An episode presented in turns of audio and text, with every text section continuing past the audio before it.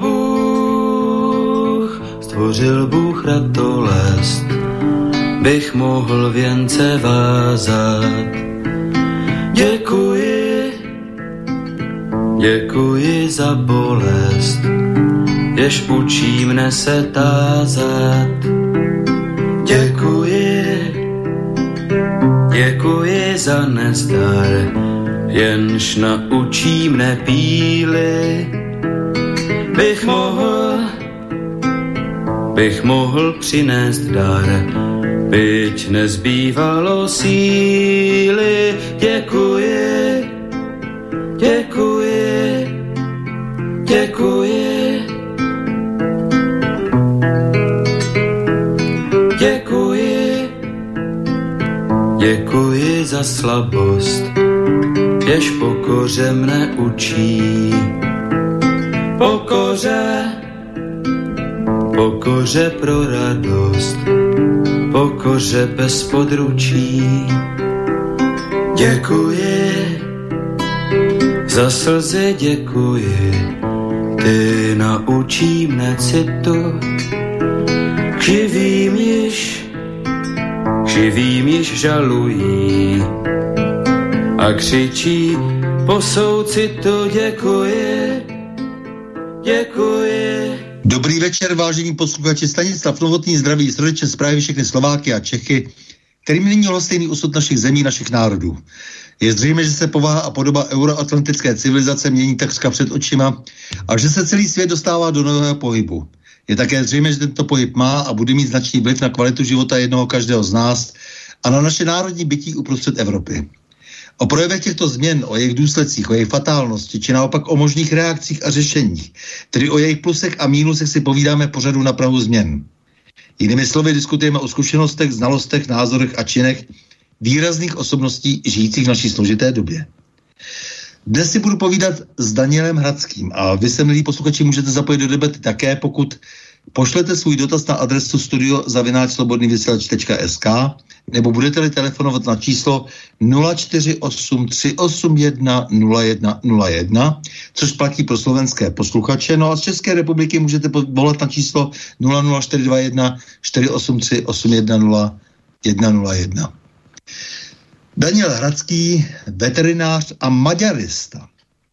Dobrý večer, vážený Daniel Hradský. Dobrý, dobrý. Vítám vás srdečně na našem váženém svobodném vysílači a to pořadu na prahu změn.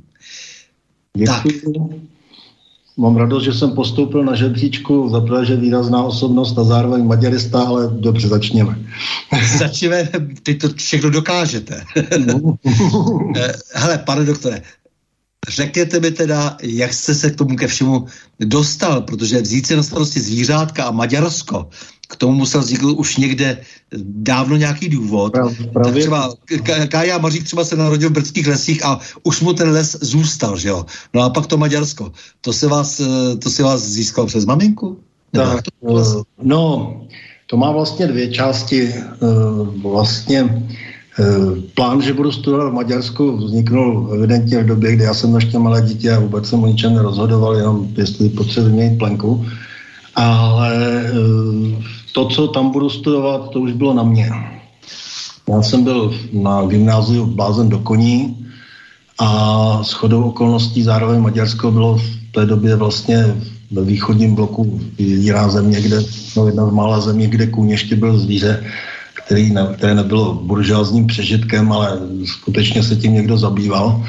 Takže vlastně spojilo se příjemné s užitečným, jsem mohl studovat prostě kvůli koním v Budapešti veterinu. Tam je vlastně veterina je, v Budapešti je nejstarší veterinární, druhá nejstarší veterinární univerzita v Evropě, takže to mělo i další opodstatnění a takhle se to sešlo. Kromě toho samozřejmě Maďarsko v té době byla úplně jiná země než tady. Žiny, filmy, rock and roll, cestování, takže neprotestoval jsem, když se proti tomu rozhodnutí. Kádal si, vybojoval jakousi větší svobodu, jsme mě, my měli potom v 68. ale protože on měl svůj 650. rok a potom jako měl, takže ta Moskva řekla, no tak hele, nechme ho být, to už stačilo. tak samozřejmě, jak my jsme nikoho nevěšeli na Lucerny, že? takže tam to bylo trošku, uh, trošku ostřejší ty požadavky. Jasně, no dobře, ale jako, a odkud jste vlastně teda přišel? Jako, jako, vy jste jako ten Kája Mařík někde, jako, nebo, nebo jak, jak to bylo? No, takhle, uh, ono, já jsem z takové středoevropské rodiny. No, to znamená, že tatínek byl Slovák, uh, maminka je napůl, vlastně dědeček, dědeček byl maďarský žid a babička byla, babička byla z chudé, echte katolické české rodiny. No tak narozený jsem v Čechách, tak se považuji za Čecha, ale to směstí střední Evropy tam mně je. Takže... No, ale já jsem se trošku ptal i maminky a, no, a ona říkala jako, no, tak ono to bylo dobře prostě, že tam teda půjde do toho Maďarska, že jo, protože že ten, dědeček ho naučil, naučil ten skvělý jazyk, protože to je konkurenční výhoda jako blázen. Bylo to dobře, protože mě dostala včas domů, že jo. Ale, ale já jsem se teda maďarsky jsem neuměl, maďarsky jsem se učil, maďarština se doma nepoužívala, akorát když jsem byl mladý dítě a nechtěli, abych slyšel něco, buď to byla nějaká pro děti nevhodný, ať už z hlediska mravní výchovy, anebo protože říkali něco, co se ty době nesmělo říkat a báli se, že to řeknou ve škole. Takže to říkali, takže to mluvili maďarsky v té chvíli a tak jsem se asi rozhodl, že se to musím naučit, abych věděl, o čem mluví. No, tak jsem se učil, ale až na konci gymnázia. Aha. Od třetíku.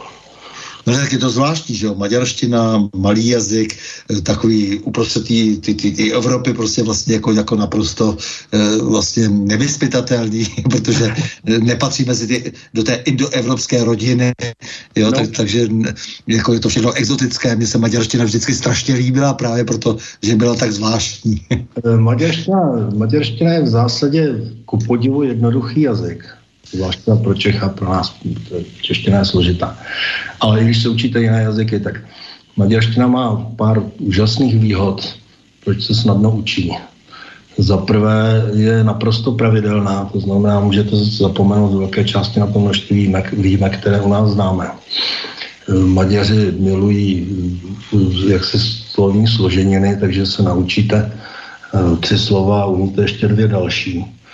A, e, kromě toho jsou schopni udělat z jakéhokoliv e, slovního druhu jiný slovní druh. To znamená, že e, nejezdíte autem, ale autujete. Jo? Takže vlastně tímhle způsobem se dá stručně, dá se mluvit vlastně hrozně stručně a jede to jednoduché se naučit. A Samozřejmě má to tu výhodu, že když třeba nadáváte, tak můžete maďarsky nadávat tak jako hutně. Jo? U nás je to dlouhá věta a Maďar to řekne prostě ve dvou slovech, ale je to strašně složitá dávka. Dobře, no takže jste ale jako, jako vyrostl jste vlastně jako do, toho, do té, do té maďarštiny nakonec, jako, nebo jste Já tam jsem... manipulován, nebo, nebo ne, jste tam chtěl? Jsem, tak vědomě určitě ne. Eh, já jsem samozřejmě zaprvé, jak říkám, kvůli těm koním a kvůli těm filmům a kvůli tomu světu a kromě toho byl jsem rád, že jedu někam prostě za hranice studovat. Tenkrát to nebylo tak jednoduchý. A takže vlastně dohromady mě to lákalo samozřejmě, já jsem nebyl nějak jako do toho nadspan. Maďarsko se mi líbilo a líbí se mi do dneška. Ne, takže se strašně líbí to, že vlastně jako v té době, kdy vlastně to nějak bylo komplikované, abyste třeba studoval tady, jestli jsem tomu správně rozuměl, eh, tak vlastně se vymyslela taková úžasná finta, že jste jel no. studovat do Budapešti. To, to, je, to je fantastický, protože to nikoho nenapadlo normálně. Ne, ne, Normální lidi to nenapadlo. To napadlo mojí maminku, to byla úžasná finta, protože já jsem se teda rozhodl, že chci, že do Maďarska dobře, ale že já tam chci studovat tu veterinu. A ono to tenkrát fungovalo tak, že ve třetím ročníku na gymnáziu jsme dostali jako brožurku a tam bylo napsáno, ve kterých zpřátelených zemích se dá vlastně, můžeme studovat jaký obor. A samozřejmě v Maďarsku žádná veterina nebyla otevřená, takže já jsem propadnul zoufalství a že budu muset studovat nějakou chemii nebo něco takového, co tam bylo.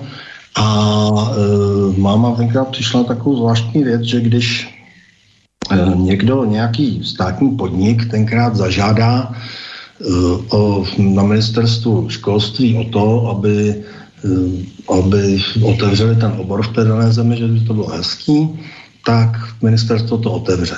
Takže to byl ten první krok vlastně jednoduchý, složitější bylo, že my jsme z takové intelektuální rodiny a opravdu ze zvěrověkařů a z příbuzných oborů zemědělství a tak dále jsme opravdu neznali nikdy nikoho. A pak si rodina vzpomněla na jednoho vzdáleného strýce, který byl ředitelem v cirkusech a varieté. Napsali eh, žádost na jako školství Pražské cirkusy a varieté, že by bylo prima, kdybych tam studoval veterinou. A protože zákon byl takový, tak oni tam to opravdu otevřeli. Měl to ohromnou výhodu, protože my jsme měli samozřejmě školení před odjezdem do Maďarska, to bylo 88. A e, museli jsme se dozvědět samozřejmě, co si máme myslet o té zemi, kam jedeme a zase, co tam smíme říkat o té naší zemi a jak to máme brát. A prostě bylo to takový asi čtyři dny, taková mlejvárna. A oni si nás vždycky rozdělovali buď podle těch zemí, kam jedeme, anebo podle těch vysílajících organizací. A tak vždycky přišla paní a volala, tak kdo je tady pro ČKR, od ČKD, tak tamhle do té třídy. A, tamhle do té třídy. A já jsem tam potom vystal a koukal jsem a ona říkala, ty jsi chlapečku od koho? Já jsem říkal, no já jsem tady od cirkusu. No tak, to začínalo. No než jsem dostal do Maďarska. ne, já bych jenom posluchače upozornil na to, že e, vy jste syn e, paní Viktorie Hradské, e, která tady, e, s kterou jsem tady taky hovořil, je to už jako nějaký pátek, ale prostě právě ta, ta její elegance přemýšlení, jak, se, jak ty věci zařídit, se tady projevuje úplně naplno. Tak ona byla samozřejmě pro mě udělat, ale zároveň tam bylo, že jakože to Maďarsko, no prostě prostě se to hezky srovnalo dohromady. E, počkejte, vy tam máte ještě nějakou praxi teď, jako jo, veterinární? Ne, já nemám praxi, tady je domácí zvířena, evidentně protestuju proti tomu, že jsem v rozhlase. Jasně. Dobrý, no tak dobře, takže e, co vás, ty koně vás inspirovali a koně mě. vy, s těma, vy s těma koněma jste měl jako potom jako i nějaký zážitky? Já jsem měl, já jsem měl s koněma zážitky, ale to bylo až po škole já jsem měl ten zážitek, eh, byl především kopitem do hlavy. Eh, on to byl víc zážitek pro moje příbuzné než pro mě. Já jsem si to moc neužil, protože jsem byl asi týden v komatu. Takže, takže eh, proletěl jsem se vrtulníkem, to si taky nepamatuju a to bylo jedinkrát v životě a nevím, jestli se mi to někdy povede. Takže v zásadě to byl, to byl zážitek, ale byl to zážitek pro celou rodinu spíš než pro mě doktoři mi tenkrát zakázali pracovat, vlastně dělat veterinu na dva roky, že jsme se přiblížit ke zvířeti. Takže jako, jsem... že to každý zvíře kope, kouše, no to, ale to, to ne, tak bývá, no. Já jsem měl popraskanou komplet lepku celou a báli, že se mi tam dostane nějaká infekce. Takže mě propustili, no a já jsem začal, já jsem se vrátil ke koním po čtvrt roce, když jsem začal chodit. A, ale to jsem musel tady před celou rodinou. Takže jsem jezdil, pejské kočičky mi dovolili, ale ke koním jsem jezdil potají. Takže když mě asi po půl roce kopnul kůň po druhý, ale už ne moc, tak, tak mě kopnul do brady já jsem se nechal, bylo to asi na tři štychy, taková drobnost. A tak jsem prosil doktora, protože tenkrát jsem na strniště, aby použil pokud možná nějakou tmavou niť, aby to nebylo vidět v tom strništi. Takže jsem to statečně zapíral doma, dokud mi nevyndali stehy. E, ale samozřejmě není to běžná kon, konická praxe, pak už mě nikdy nic nekoplo takhle tolik moc. E, ale občas se to samozřejmě stane, tak kůň není malý zvíře a je to díložravec, takže to není e, příliš komunikativní jistým způsobem. Takže vy jste původně teda rafinovaně obešel režim a šel jste studovat, studovat veterinu na veterinární univerzitě v Budapešti, v maďarštině, jak říkáte, kterou jste se tam potom naučil, zdokonal a tak dále. Zamiloval jste si Maďarsko? Zamiloval jsem si Maďarsko, to prakticky nejde se nezamilovat Maďarsko. Já jsem vlastně uh, tam měl takže něco jsem se naučil tady, potom tam byla rok přípravka, kde nás zase schromáždili v Maďarsku všechny zahraniční studenty, kteří tam takhle přijeli a tam nás rok vlastně učili za prvé maďarsky a za druhý nás doučovali, protože tři čtvrtiny byly z takových tzv.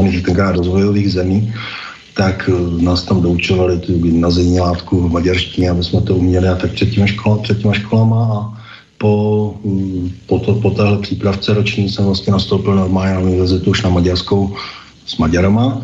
To říkám proto takhle, protože uh, tam byly dva ročníky, byl tam německý ročník, tenkrát na kšeft, a kde se vyučoval německy a pak tam byl ten maďarský, kde jsme byli asi 20 cizinci celkem, skuteční cizinci samozřejmě, když nemluvím o uh, zahraničních Maďarech z, z jiných zemí. No a to Maďarsko jste trochu studoval jako víc, teda, že jako abyste pochopil vůbec jako, jako ten důvod existence Maďarů ve střední Evropě, jako jejich roli, úlohu, jako tady. Tak, tak, tak já myslím, že ten důvod byl jasný, oni přijeli na koních, že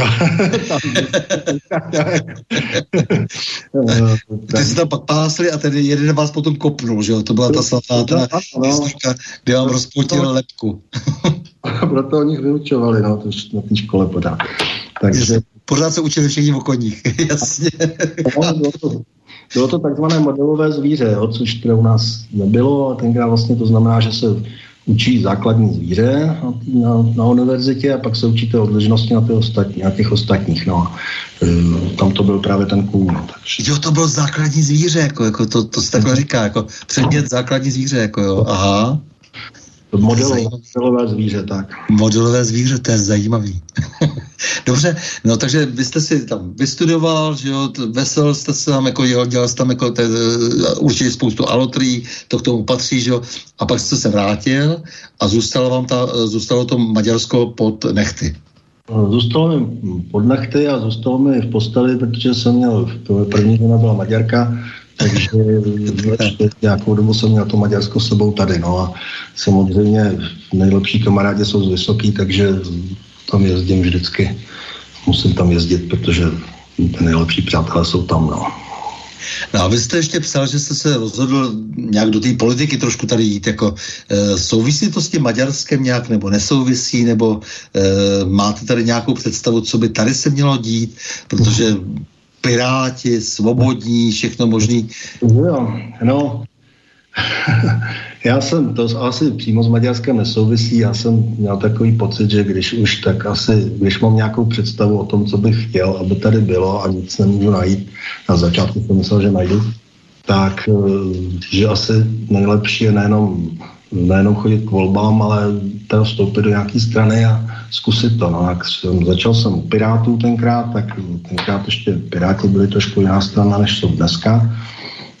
Uh, a, uh, ale nakonec jsme se úplně přece neschodli. Já jsem trošku pravicovějšího ražení, konzervativnějšího.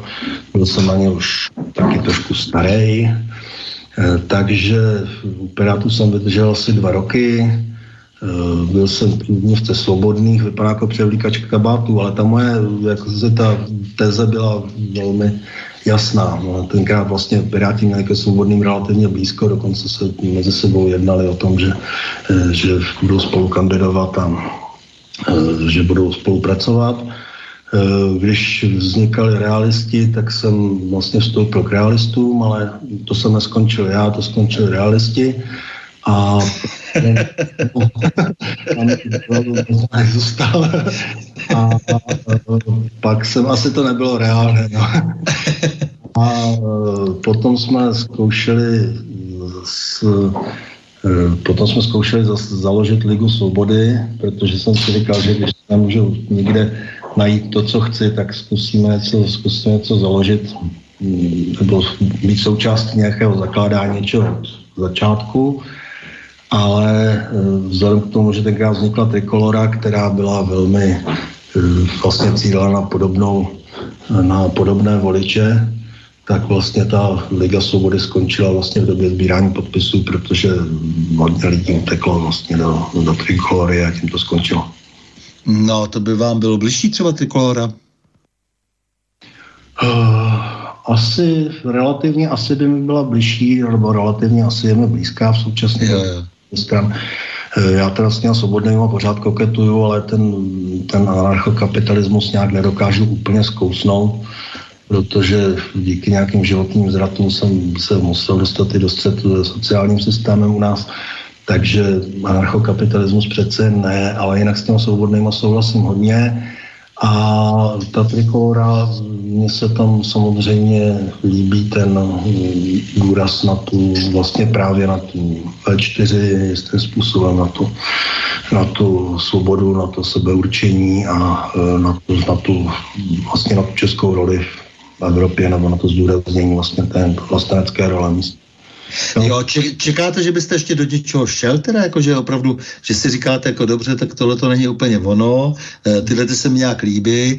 Šel byste do něčeho, do nějaký politiky? Nikdy, nikdy neříkej nikdy, že? A já jsem, takhle, já o sobě prohlašuju, že jsem konzervativec. Zjistil jsem, že to je v konzervativeci zakázané slovo.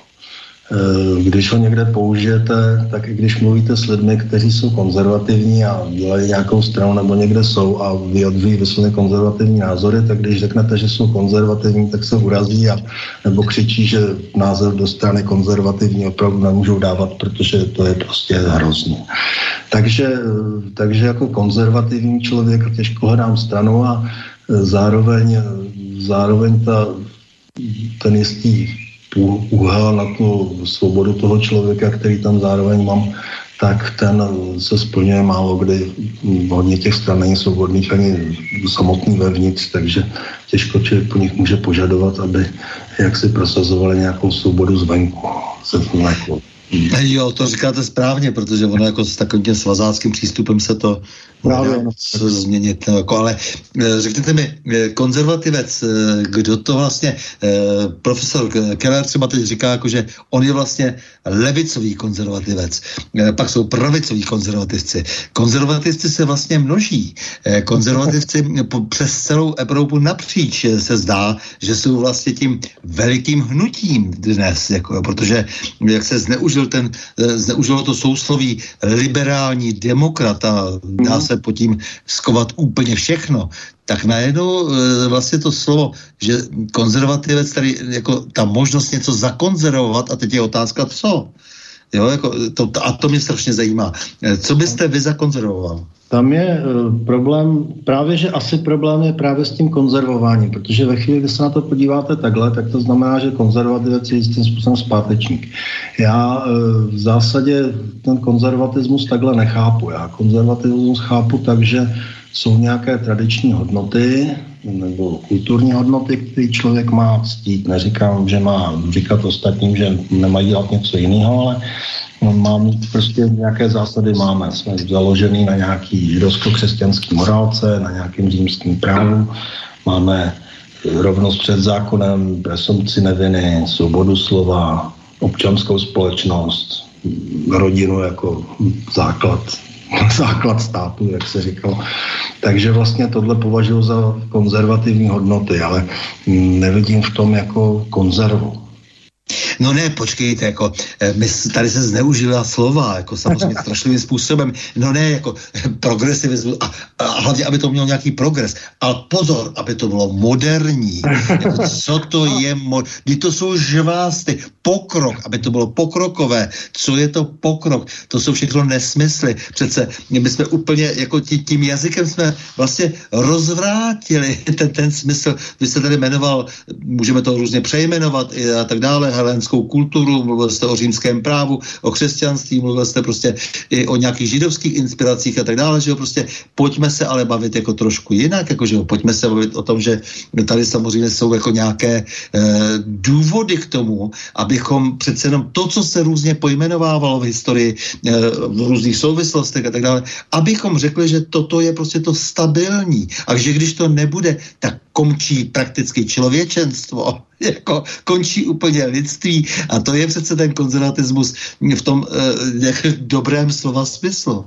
To, to, jako ne, nebojíme se toho, nebojíme se těchto těch výrazů, protože když se jich budeme bát, tak zvítězí nějací nenapravitelní hlupáci, eh, kteří si myslí, že všechno musí být jenom pořád jinak třeba, protože jim to bylo vnuceno, byli tak naučeni, že e, to musí být třeba nějak moderní, no, tak, takže si ustřihnu jednu nohavici, nebo já nevím, co udělám ještě, jako jo, jako prostě, jako jo, e, už to nikoho potom ani nebaví, když se všichni vyslíkají do nahá a, a propagují porno a tak dále, tak vlastně už to potom i tak zevšední, že ani, ani to nikoho nevzrušuje. No co to je za pokrok? Já v tomhle směru se s váma budu trošku přijít, protože jsem takový v tomhle směru evidentně pokrokový. Tak aha, už máme tu definici, jsem pokrokový. Eh, mně jsou upřímně řečeno v zásadě tyhle věci všechny jedno. No. Já, eh, já prostě to, co nad čem záleží, je zase z velké části ty věci, o kterých jsem mluvil. Mm-hmm. No ano. Já si myslím, že mě už potom je opravdu jedno, jestli si někdo ukazuje ňadro nebo neukazuje, nebo jestli si stříhá kalhoty, protože v tomhle už je ve mně jsem svobodný, že si každý ale no, já si myslím, že to, co vy říkáte, že to je konec lidství, není, protože to je náš pohled jako našeho, vlastně naší kultury, to znamená naší, naší civilizace. A těch civilizací je na světě pořád ještě relativně hodně. Já nemám rád to, když se pokoušíme tu svoji protlačovat ven, zrovna tak jako nemám rád, když tu cizí pouštíme dovnitř. Jo? To znamená, že eh, když to pojmenujeme takhle, tak by to znamenalo konec naší evropsko-americké kultury nebo evropsko-americké civilizace, nebo jak to chcete pojmenovat, a rozhodně by to nebyl konec lidství. Byl by to konec lidství tak, jak ho chápeme my. No já vím, ale je, je, to, co jste ale teď řekl, e, to si myslím, že e, docela se prolíná všemi kulturami. Jo, to znamená, že taková ta klasika, že gender je do značné míry nesmysl, e, tedy myslím v, tom, v té vypjaté podobě, jo, že klasická, a vy jste to říkal nějak někde, že, že vlastně jste syn matky a otce, jako, což je hrozně hezký. Jako, no a to přece my nemůžeme rozvrátit takovéhle věci. To opravdu nemají na mysli ani buddhisté, ani eh, africké, eh, africké, africká náboženství, prostě nikdo, nikdo prostě to, proto říkám konec člověčenství, že jo, protože eh, ten, takový ten progres, že vždycky je co vymyslím novýho, i když je to pěkná ptákovina, jako jo. Takže to je vlastně ono, že to je teď, jako teď jsem jako přišel z no tak to je teď vlastní třeba i těm e, pirátům, kteří jsou za to dokonce zaplaceni, že, jo, že takhle se budou chovat. Ale e, proč, jo, jako takže, takže ne, já myslím, že v tom nejsme vůbec v rozporu, e, protože no, no, pokrok, pokrok je něco, co to je, prostě to slovo se vyprázdnilo, takhle bych to řekl. No, to určitě ano, já teda, já si myslím, že to, co se o tom takhle mluvíte, tak to už není ta kulturní to už není ta kulturní nadstavba, to je, ta, to je vlastně to zachování druhu, že jo? To je, ano, ano. Jo? To už je, prostě, protože... Proto je to všem kulturám vlastní, protože je to od, od no, yes. nás, že jo? E, to jako není, e, to nemá moc kulturu společného, to ani s konzervatismem. No, ale, ale my můžeme zakonzervovat aspoň jako ty, ty základy, protože my se nemůžeme přece tady dívat na to, co tady, e, že, že, že vlastně vzdělání je, že někdo vystuduje genderová studia. No, prostě to, to, přece, to přece nemůže nikdo z těch kultur od východní Asie prostě až po Jižní Ameriku nemůže prostě vůbec odsouhlasit jako něco takového, no, že, že, to, že to dává nějaký smysl. No nedává. Já si myslím, že problém v tomhle směru je spíše v tlaku na vzdělání, to znamená, že eh, jestli, já nevím, jestli z toho všimnul, ale prakticky stát se dneska posuzuje, nebo alespoň v Evropě podle toho, kolik má vysokoškoláků. To znamená, že my stále čtete v, tisku, že je to úžasný, protože máme tolik vysokoškoláků, o tolik více vysokoškoláků a tam ta země má méně vysokoškoláků a tak dále, ale e, to není vzdělání, že, e, že někdo má vysokou školu. To znamená, že pak samozřejmě vznikají obory, a ten člověk má vysokou školu a zlepší naší statistiku a vypadáme v Evropě líp, protože máme víc vysokoškoláků. Když se podíváte zpátky do jednotlivých pořadů na Prahu změn, tak zjistíte, že to je velmi častý předmět diskuse. to znamená, že naprosto s vámi souhlasím, jestliže se rozhodnu, že budu mít takzvané vysokoškoláky, takzvané, že jo, protože eh, ty, ty, ty školy mají dnes eh, hluboko klesly pod úroveň maturit eh, kdysi, tak samozřejmě musím snížit laťku, že jo. To je jasné. A jak jste říkal, obory teď je můžeme jmenovat, je jich strašně moc, ale začneme vždycky tou ob, mou, mou oblíbenou sociologií, prostě, kterou já k ničemu moc nepotřebuji, protože potřebuji, dejme tomu, lidi, kteří sociologicky uvažují, ale zvládli mnoho oborů humanitních i přírodovědných, aby eh, mohli potom něco lidstvu sdělit a není jich potřeba mnoho. Jako, takže eh, ti sociologové, politologové, psychologové a tak dále, že máme třeba politologa teď eh, v čele vlády. No. Eh, ano, ale že jo, no, nebudu teď jako hodnotit, už jsem ho hodnotil moc krát. Eh, takže eh, jenom chci říct, že naprosto s váma souhlasím. Vzdělání opravdu se nedociluje na vysokých školách. Vzdělání je dlouhodobá, dlouhodobý proces, kdy pracujeme přece na sebe až do samého hořkého konce. Tak s tím samozřejmě se dá jenom souhlasit. Takže... Ne, takže, takže ne, ne, nebojte se, to já jsem nemyslel toho konzervativce v tom smyslu, že jenom prostě eh, řekne a odsuť, pocuť, jako, eh, jak si jenom třeba politicky. Ne, ne, ne, tady, tady už jde v současné době, zvláště teda naší, ty naší euroamerické, ale nejenom euroamerické, myslím, že teď jde o celý svět, eh, o celou vlastně jako naší, naší opravdu lidskou podstatu, protože prostě tady ta, ta snaha nabourat úplně všechno, jako naprosto přirozené věci, které žádná z těch civilizací nemůže pominout, jakože jsou součástí úplně triviální součástí e, jejího existování. Tak to přece, to je ten problém teď. To je, já teda na druhou stranu samozřejmě nevím, nakolik tenhle ten tím způsobem eh, to šílení, nakolik proniká do jiných civilizací. Já to prostě po, samozřejmě pocituju nejvíc té naší. Myslím si, že jak jste říkal, ty buddhisté ani muslimové a tak s tímhle s tím asi zatím takový problém nemají, ale eh, je to prostě otázka globalizace no, a peněz.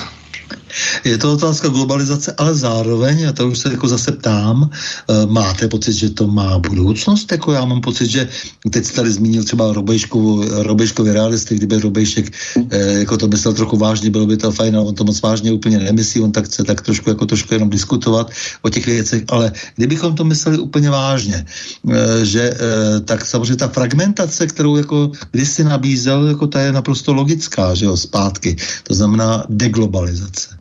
Jo, think globally, act locally, jak říkali vždycky ty američani, eh, to je velmi fair, to je velmi fair heslo, jako to, to se mi vždycky velmi líbilo, jo, ale pak se vraťme prostě do té lokality. Tak eh, je samozřejmě otázka, eh, je to, má to tu technickou část, to znamená, že samozřejmě setkáváme se s globalizací, kterou těžko můžeme fragmentovat, protože ten svět se spojuje. A je samozřejmě otázka, co je vlastně pak tím vývojovým stádiem, co z toho má vzniknout. No.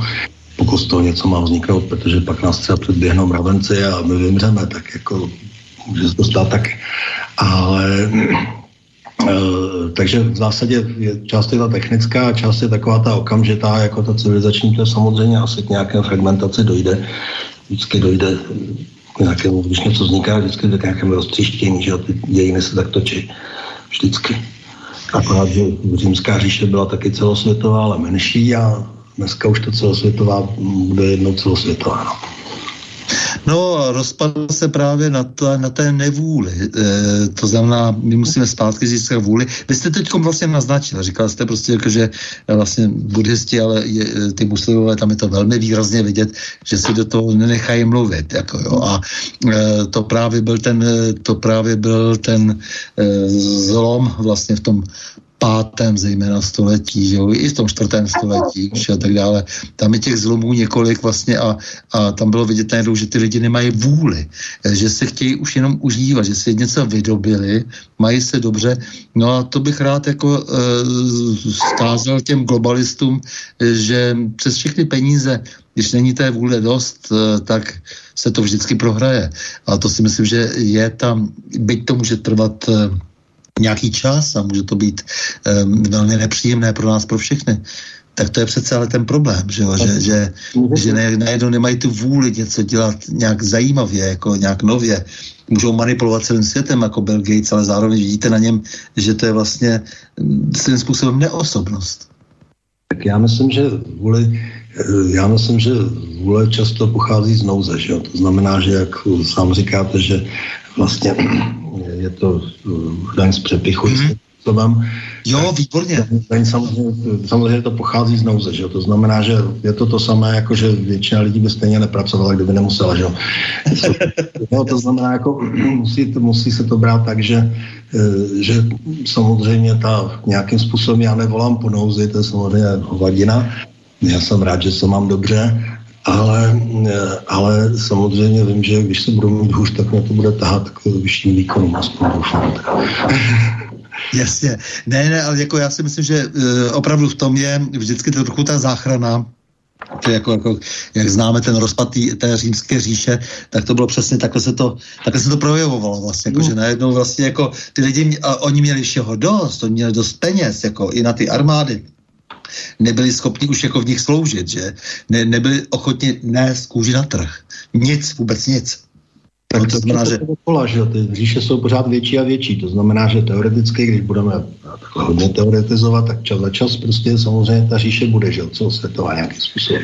Ona vždycky byla malá, potom vlastně ten, ale on to, on to byl vždycky pro ně tenkrát celý svět, že jo, ale, eh, ale eh, co se rozpadnul, ale vlastně jednou to, protože už tu velikostí velkou země koule mám známé, že jo, tak prostě jednou to asi dospěje do té fáze, že to pokryje.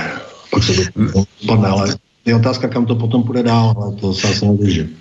Vy jste mi poslal strašně krásný eh, život ve verších, jako to se mi hrozně líbilo. Bylo to trochu i v upoutávce strasti a strasti zvěrojekaře.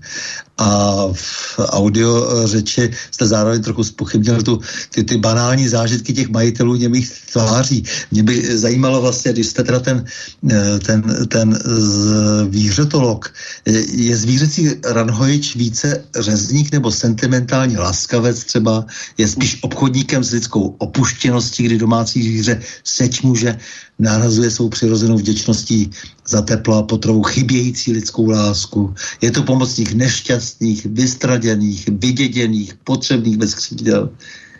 Jo, on přece může na pomoci laskavosti a něco to, za to může i chtít, ale musí tu potřebu lásky přesně pochopit. Já, já vás takhle vnímám jako, jako úžasného člověka, který vlastně tohle to všechno má na srdci.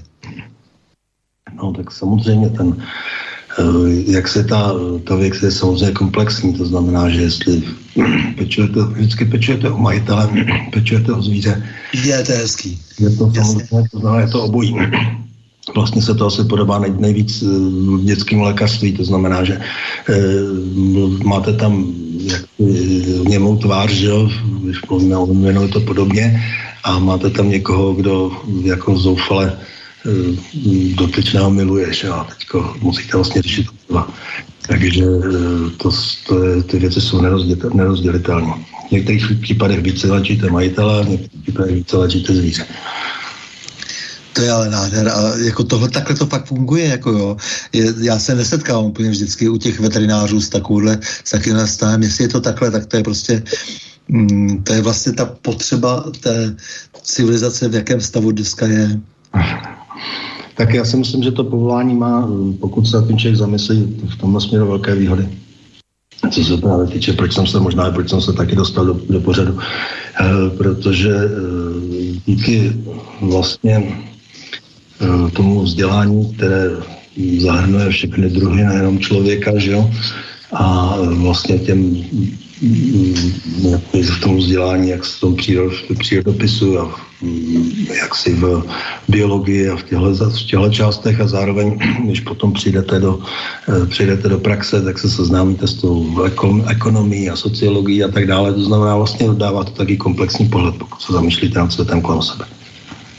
Je nádhera. Jako protože, říkám, jako, já znám ty numizmatiky různé z toho do toho světa, nebo znám tady jako nějaké, eh, nějakého zdělelkáře, který zároveň eh, likviduje v podstatě lesy na Šumově, protože ví velmi dobře, jak se mají chovat lesníci. Ne, jako to, to jsou tak věci, jo, úplně jako, tak je to disparátní, tak je to nesmyslné. Jako. A, a, eh, takže já bych tuhle tu mimořádnou roli vlastně toho zprostředkování těch vztahů, to bych si strašně vážil zažil. To, to, to, to se mi strašně líbí. Děkuji, rád. Rád bych potkával taky, jak se klienty s takovou úctou. ne, opravdu, jako to, protože to je, ty, ty lidi tomu nerozumějí, jako, jak, jak říkám, jako, vy jste mi tady naznačili, že ty banální jako řeči vás nebaví, ale baví vás spíš ta hlubina psychologie toho vztahu, to se mi strašně líbí, prostě, že, že jste dobrodruh vlastně prostředkující mezi lidmi a, a tím ostatním pulzujícím soucnem, že jo, všechno. A kdybych, eh, hele, kdybych ještě parafrázoval to písmo, tak vlastně eh, že kočky mm, a psy mají uši k slyšení a oči k vidění, jak na to neustále upozorňuje právě písmo. A mají taky čumáky, že jo, a, a vy říkáte, že no, tak dělám tři tečky, že jo. Ne, tak eh, mě, mě, na tom, mě, to, mě na tom samozřejmě záleží eh, jako na tom, na tom vlastně, aby jsme pochopili, eh, jak, že i v té krizi prostě můžeme prostě s těma lidma nějak něco udělat a můžeme se znovu nějak pospojovat a je to jedno, jestli je to přes, ty, přes ta zvířátka prostě nebo přes jiná, jiné problémy, které služují společnost, ale myslím si, že je to strašně důležité, ne?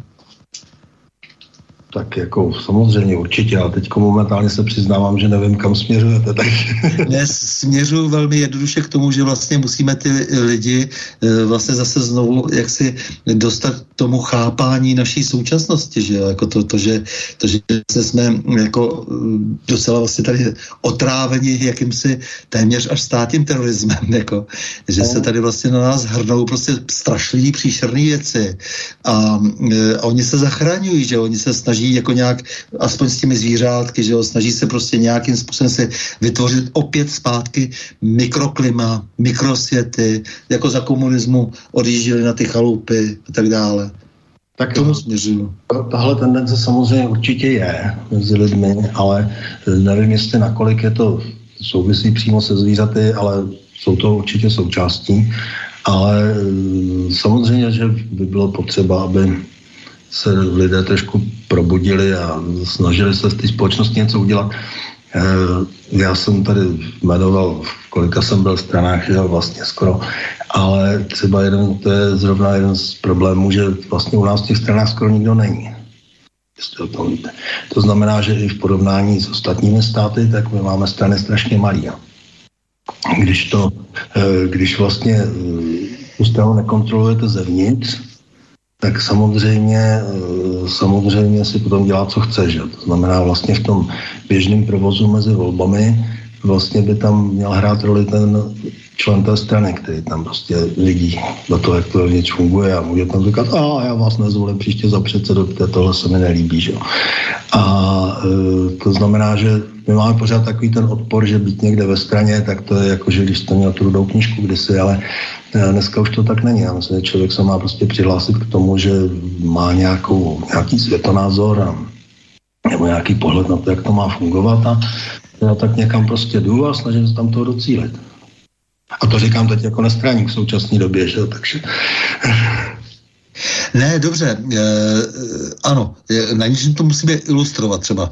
E, jaký vztah jste měl k tomu covidismu třeba, jako jo, protože e, jako u těch stran je to moc hezké, prostě jako, že e, jakoby vždycky zvednou jako nějakou vlnu, pak se zaleknou, pak se s někým dohodnou a zase zpátky se chovají konformně. E, ten covidismus třeba prostě to, byl, to, bylo, to, to bylo první velké vážné varování, že přichází nějaký veliký atak eh, na nás, tady na všechny, eh, jako ty podtexty jsou prostě poměrně jasné, likvidovat ekonomiku, že jo, likvidovat prostě jakoukoliv naší vlastně schopnost vlastně se, eh, se samostatně bránit. Začíná to vzděláním a končí to skutečně až jako teda tím, tím to, to, to možností se téměř pohybovat. Jako jo. Uh, tak je, jak jste hodnotil vlastně to chování těch stran, nebo kdo se tak vlastně jako zachoval tehdy normálně, jako v té době? Jako zase tohle od stran zase trošku někde jinde. Já samozřejmě si vůbec nefilozofuji o tom, odkud covid přichází. Epidemii bylo vždycky hodně, takže já zatím nevidím nějakou, nějaké zvláštní čáry. Uh, samozřejmě si musím uvědomit, že ty síly je No já, já, pardon, já na tom vidím půl bilionu korun, které se půjčily třeba, jako to vidím, jako jo. A, a vidím zničené, zničené existence, jako jo, státními zásahy, ano.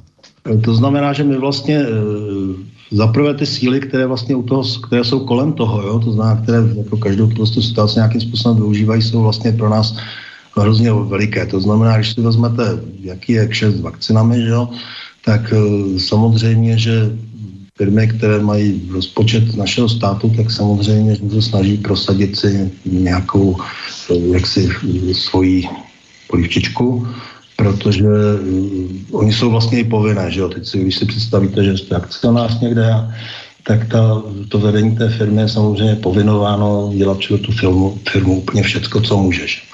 A na druhou stranu samozřejmě, když ten politik a dostanu se do takovéhle situace, tak taky samozřejmě pokud teda ani nemusím být politik, já to nechci házet na politiky, ale pokud rád manipuluji s lidmi, tak je prýma, když můžu dostat do ruky jakouhle hračku a můžu to šoupat. Abych tak řekl jednoduše lidsky. Jo? A to znamená, že tohle jsou vlastně dvě, dvě základní síly, které tam možná, které hrály, takže které v tom hrály roli a já si samozřejmě, já to já považuji COVID za úplně normální, eh, normální epidemii, vlastně relativně lehkou, která tady byla, její problémy, vlastně to, co způsobilo, byl především ekonomický, že A dneska se eh, Dneska čtu vždycky v, v, v tisku, že eh, těch 40 tisíc lidí, kteří zemřeli na covid, tak vlastně to je důsledek nás, kteří posloucháme Putina, že jo, ale e, a to já ne, že já to poslouchal, ale e, prostě je to, je to dáno vlastně, hm, teď jsem se o to zamotal, ale e, ne, to rozmotáme klidně, jako jo. Ne, to znamená, tady byl nějaký covidismus, jako v podstatě, jako, jako to, to, to, se nedá jinak nazvat, jako jo, to je, to je ideologie. To znamená, my tady nemůžeme říkat, že pan, eh, pandemie dokonce, jako, no dobře, epidemie nějaká, jako ty to nesplňovalo ty podmínky, že jo, tak dále, jako, že tady něco vlastně zavinila, že jo. Zavinil to člověk. Zavinil člověk, který na to nějakým způsobem reagoval a teď je otázka motivace, proč nějak reagoval a tak dále. Že? Nějak reagoval, e, to znamená politici reagovali, přijali nějaká opatření, která byla úplně nesmyslná, jako až, jako tedy, až do zákazu prostě vystrčení nosu z domu téměř. Jako jo? A teď to, teď slibuju, že to ještě zapakujou. Tak prvotně samozřejmě ten biznis, že vždycky. Jo, za vším máme kapitalismus, takže samozřejmě prvotně je biznes eh, v tom. Eh, to znamená, že tam já prostě vidím tu část samozřejmě okolo těch vakcin. Eh, já nejsem, já nejsem odpůrce vakcinací, samozřejmě očku do psy. To, snad, to snad drtivá většina lidí asi není. Jako- no, já, mně se samozřejmě na tom nelíbily, nelíbily jiné věci, to znamená, že mně se nelíbí na tom, že je to nový druh vakciny, nevyzkoušený, který se tlačí přestože se dá, dal se vytvořit tradiční způsob, to znamená, že eh, teď se objevila vlastně ta tradiční vakcina, se objevila teď po dvou letech, já nevím proč až po dvou letech, eh, takže eh, nelíbí se mi na tom tohleto, nelíbilo se mi na tom to, že že se zapomínalo na to, že neexistuje očkování, a teď se mě někdo opraví, jestli je chytřejší, ale že neexistuje očkování, které by eh, dělalo vyšší imunitu, nežli prodělaná nemoc. To je prostě základní poučka z vysoké školy veterinární nebo z medicíny. Prostě každý, každý kdo s tou, jak se s tím oborem něco dělal nebo ví, tak prostě to je základ. To znamená, že neexistuje vakcina, která vám udělá vyšší imunitu nežli, nežli, nežli nemoc. Jo? Mm-hmm. To, je, to byla třeba věc, která se mi nelíbila. Nelíbilo se mi například to, že, že se ukáže, že, eh, že vakcinace vakcinace vám jak si nezastaví. To znamená, že i když jste vakcinován, tak, tak zůstáváte přenašečen. To znamená, že bylo to teď slyšet v posledním půl roce, tři čtvrtě roce a to já, není to z alternativních podivných médií, je to normálně z našeho tisku, že že vlastně člověk má akorát mírnější příznaky. To znamená, že e, samozřejmě z ekonomického hlediska je to lepší, to znamená, neskončíte v nemocnici nebo v dlouhé neschopence, ale podle mě z epidemiologického hlediska je to špatně, protože pokud vy onemocníte a máte ty těžší příznaky, tak zůstanete ležet doma a nikoho nenakazíte, protože ležíte doma. Že? Zatímco, když máte jenom lehký příznaky, jak veselé běháte mezi lidma a tam na ně prskáte virus. E, takže e, prostě tohle to jsou věci, které se mi jako víceméně z odborného hlediska na té epidemii nelíbily. No? E, jinak si jinak zatím nehledám žádné jaksi hm, globální strašáky a nějakou eh, ilumináty nebo něco takového, ale prostě tyhle ty věci tam samozřejmě byly, ale já prostě tím prostě vidím především touhu potom, aby jsme se všichni naočkovali a myslím si, že to prostě byly Janovi kšeft. Eh, to je právě ten problém. Jako, takže eh, všude, kde je ta stopa peněz, jak se tomu říká, tak je třeba ty věci ještě jednou proskoumat a ještě jednou proskoumat a nejlépe, aby nejvyšší kontrolní úřad proskoumal a aby také státní zástupci proskoumali. Eh, vznikla SROčka v době covidové, kdy nebylo jaksi výběrové řízení nutné a tak dále. A to souvisí prostě s mnoha dalšíma věcmi. O tom, co říkám, to samozřejmě, když něco takového je, tak samozřejmě, když si můžete přihrát políčičku, tak se přihřeje políčička. Ono jako eh, problém je se všemi eh, v současné době vrnoucími se zákony a ideologiemi a tak, že prostě nepočítají s člověkem. To znamená, člověk vždycky nějak reaguje a eh, nějak se nepočítá se s reakcí toho člověka. To znamená, že v tom, buď, že to bude chtít zneužít, nebo že to použije jinak, nebo se tomu vyhne a tak dále. Je to od zelených, uh, vlastně od té zelené agendy až po covid. Prostě se nikdy se nepočítá s tím, že člověk je člověk. No naprosto skvělé, to, co jste řekl, ano, to je přesně ten problém. E, to znamená, že všechno to, co se vlastně tady vždycky plánuje, je hodně sociálně inženýrské. Přesně to, co jsme se říkali už předtím, jako u těch zvířátek, jako jo, to, je, to je přece to tež, jako my nechceme tady prostě jako nějaké, nějaké banální e, příběhy e, poslouchat e, jaksi e, stávnoucích dám, ale prostě nás zajímá prostě, e, jestli prostě ty ta, ty, ty vztahy alespoň trochu nevykrývají právě tu strašnou dehumánnost. Ano, to znamená, je to zaprvé ta dehumánost a za druhé prakticky to, že e, vždycky chybí rozbor těch důsledků. To znamená, že i když čtete, a to je prostě od, od, od nových eh, pravidel silničního provozu až po Eh, zelenou agendu, prostě se tam nikdy nepřemýšlí nad tím, proč ty lidi dělají, proč si kupují stará auta, asi protože nemají peníze, ne kvůli tomu, že mluví veterináře, uh, veterány. Jo? To znamená, že prostě nikdy se nepřemýšlí nad tím, proč to ten člověk dělá. Minule jsem tady dělal rozhovor s Miroslavem Havrdou z paralelní lékařské komory. Jak vidíte tu paralelní lékařskou komoru, přestože jste veterinář, ale s vámi veterináři se také počítá?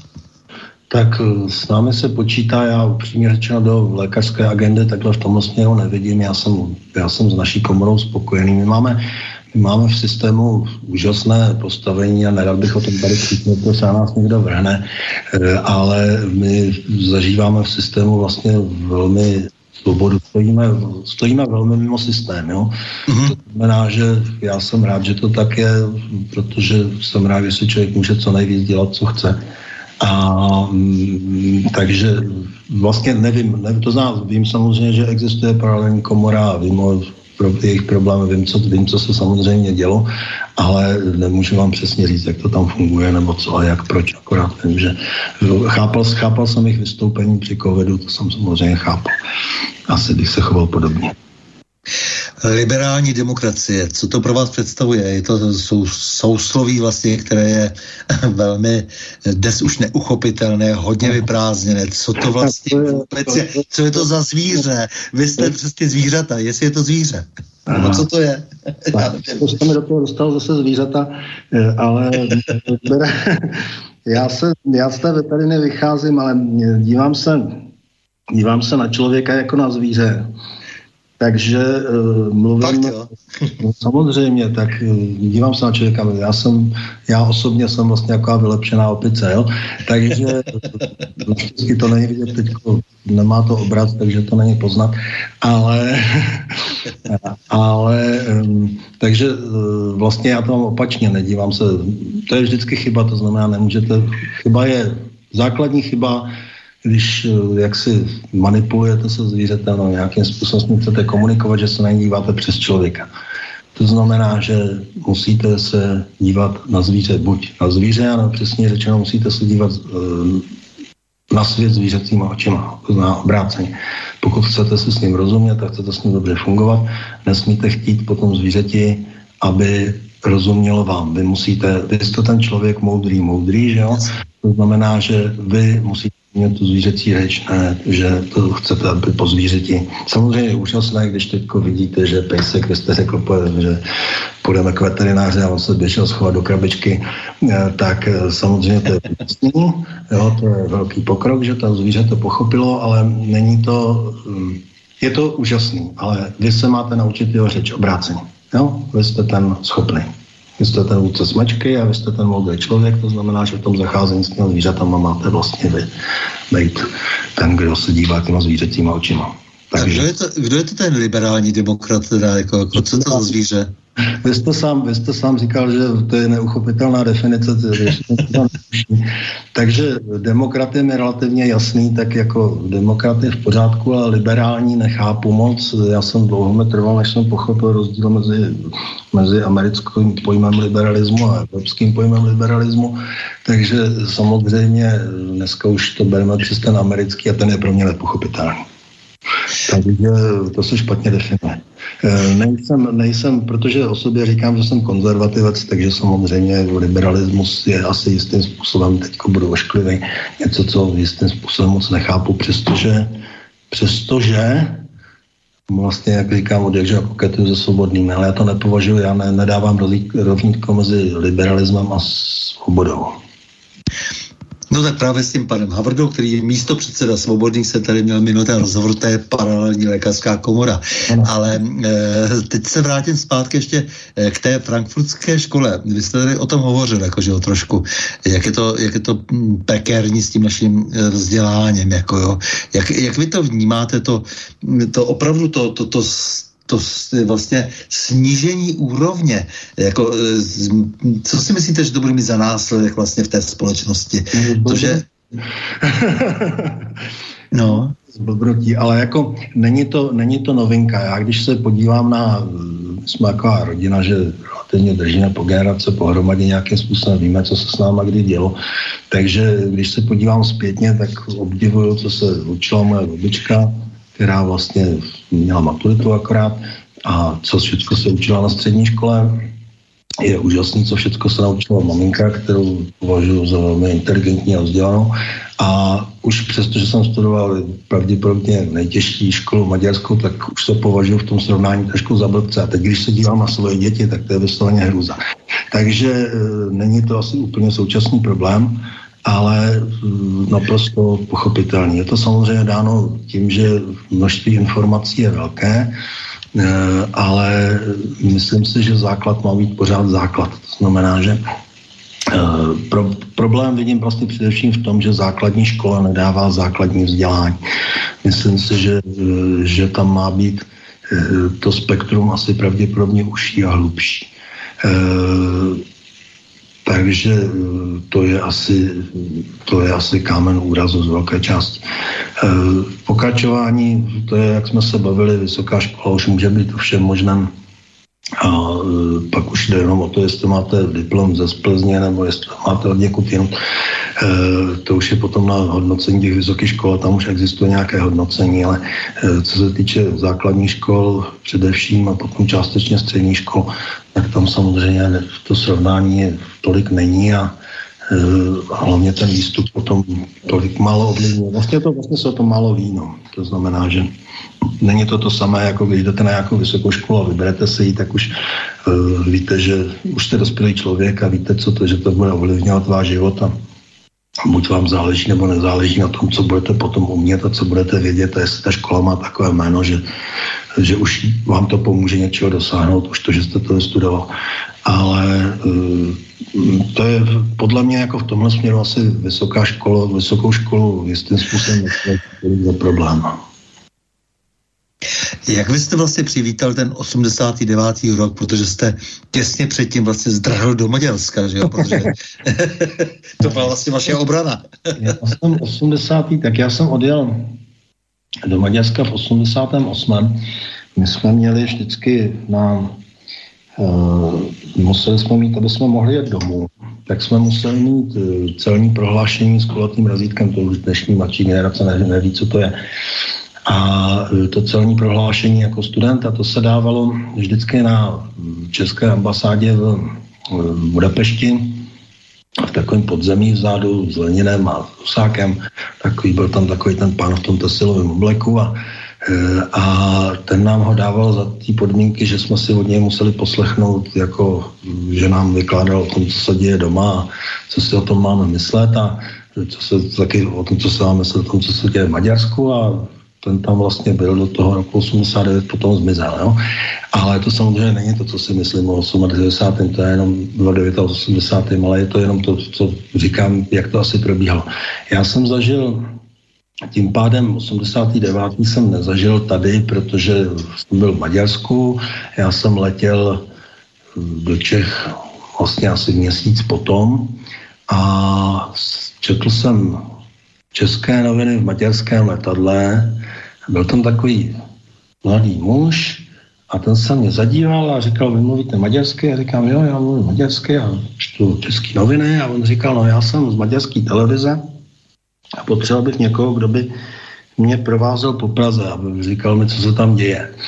Takže si mě najmul a já jsem tenkrát strávil v prosinci asi týden eh, týden vlastně tím, že jsem běhal tady s maďarskou televizí po Praze, po všech demonstracích a po všech těchto těch událostech a vlastně mou úlohou bylo mu za prvé překládat a za druhý dělat to, že oni vždycky, když viděli na tom náměstí někoho s televizní kamerou, tak se ho snažili nakopat do zadku a vyhodit tam teď pryč a já jsem musel křičet vždycky, ne, ne, my jsme maďarská televize, my jsme maďarská televize.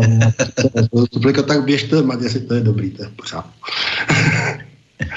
Takže takhle jsem asi strávil 89. To je asi ta nejpoměrnější část eh, z té doby, jinak vlastně já mám, já jsem v té době byl že, především student a měl jsem spoustu svých starostí, jak odborný vzdělávat se a mm, ženy, zpěv, rock and roll.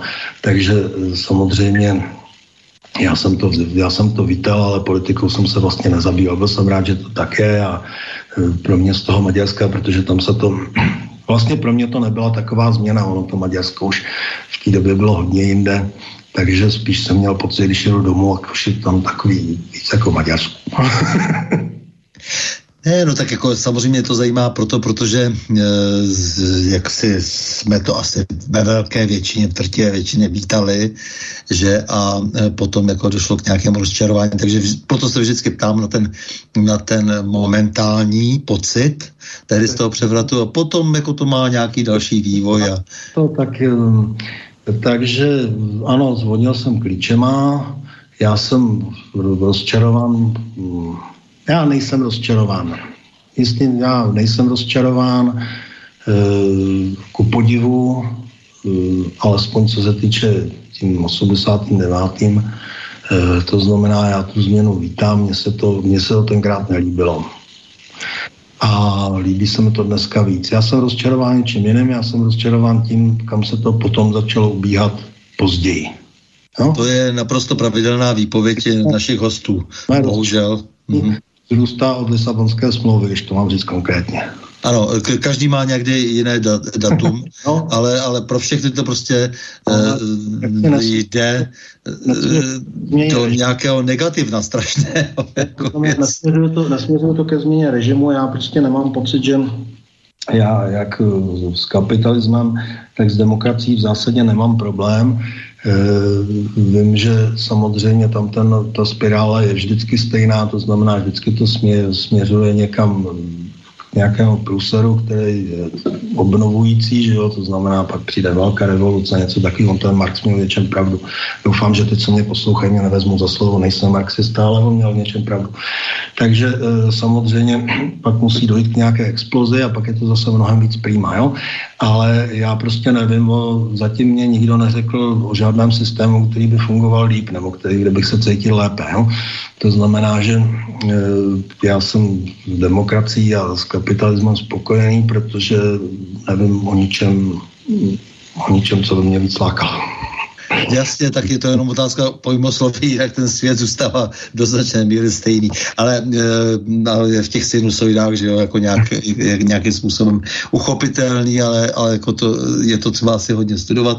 E, nicméně, protože se už musíme dostat k tomu Maďarsku konečně. Aha, ano. Jo, jako to, to je ten smysl toho našeho ano. rozběhu dlouhého, jako jo. Tak já e, jsem se vás zeptal, jakou máte rád rokovou kapelu, nebo, ne, nebo vůbec nějakou kapelu, nějakou muziku a vy jste říkal, že Beatrice, je to tak jako, že jo? Je to Beatrice, a, no, a já jsem si říkal, že prostě vy můžete klidně si i to trochu jako tak interpretovat, překládat prostě, že pustíme teda to, co jste si tady vlastně naordinoval, jako jo, a můžete k tomu dát komentář a vysvětlit a proč a proč je to ten uh, Big Beat prostě, který jste měl rád a, a, a tak dále, a tak dále, jako jo. Dobře. Je to možné, takže já poprosím Borise, aby nám pustil vaši oblíbenou kapelu.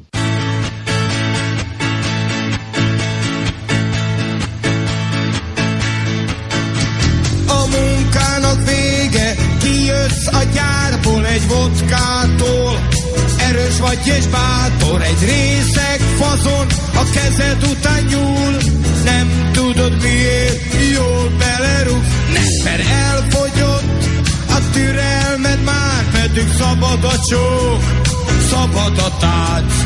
Száz éve Párizsban az volt a jó, a kombin ezért kötelet adott. Nyolc óra munka, nyolc óra pihenés, óra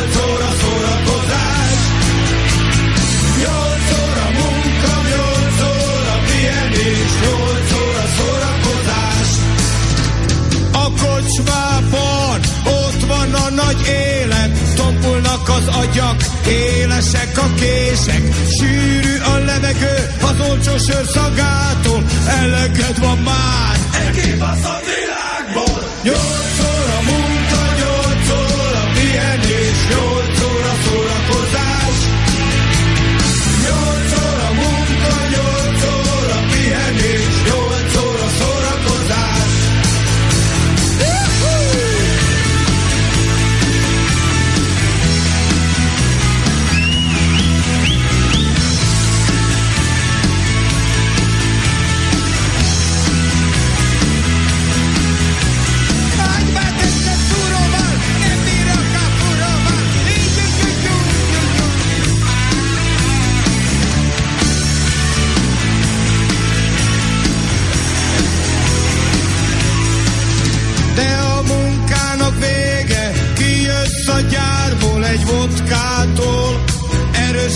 bátor, egy részeg fazon, a kezed után nyúl, nem tudod miért, jól belerugsz, nézed, hogy mi folyik itt, amibe folyik, az rögtön kifolyik, a világos sörtől savanyú a szád, nem ígéri senki, jobb élet vár rád.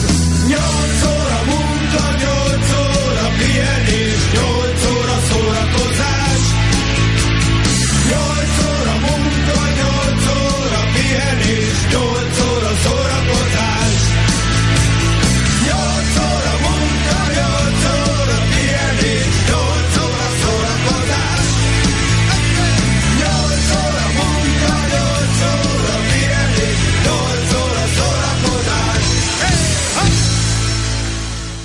to byla maďarská kapela Beatrice a my tady sedíme na Prahu změn s Danielem Hradským, veterinářem a maďaristou.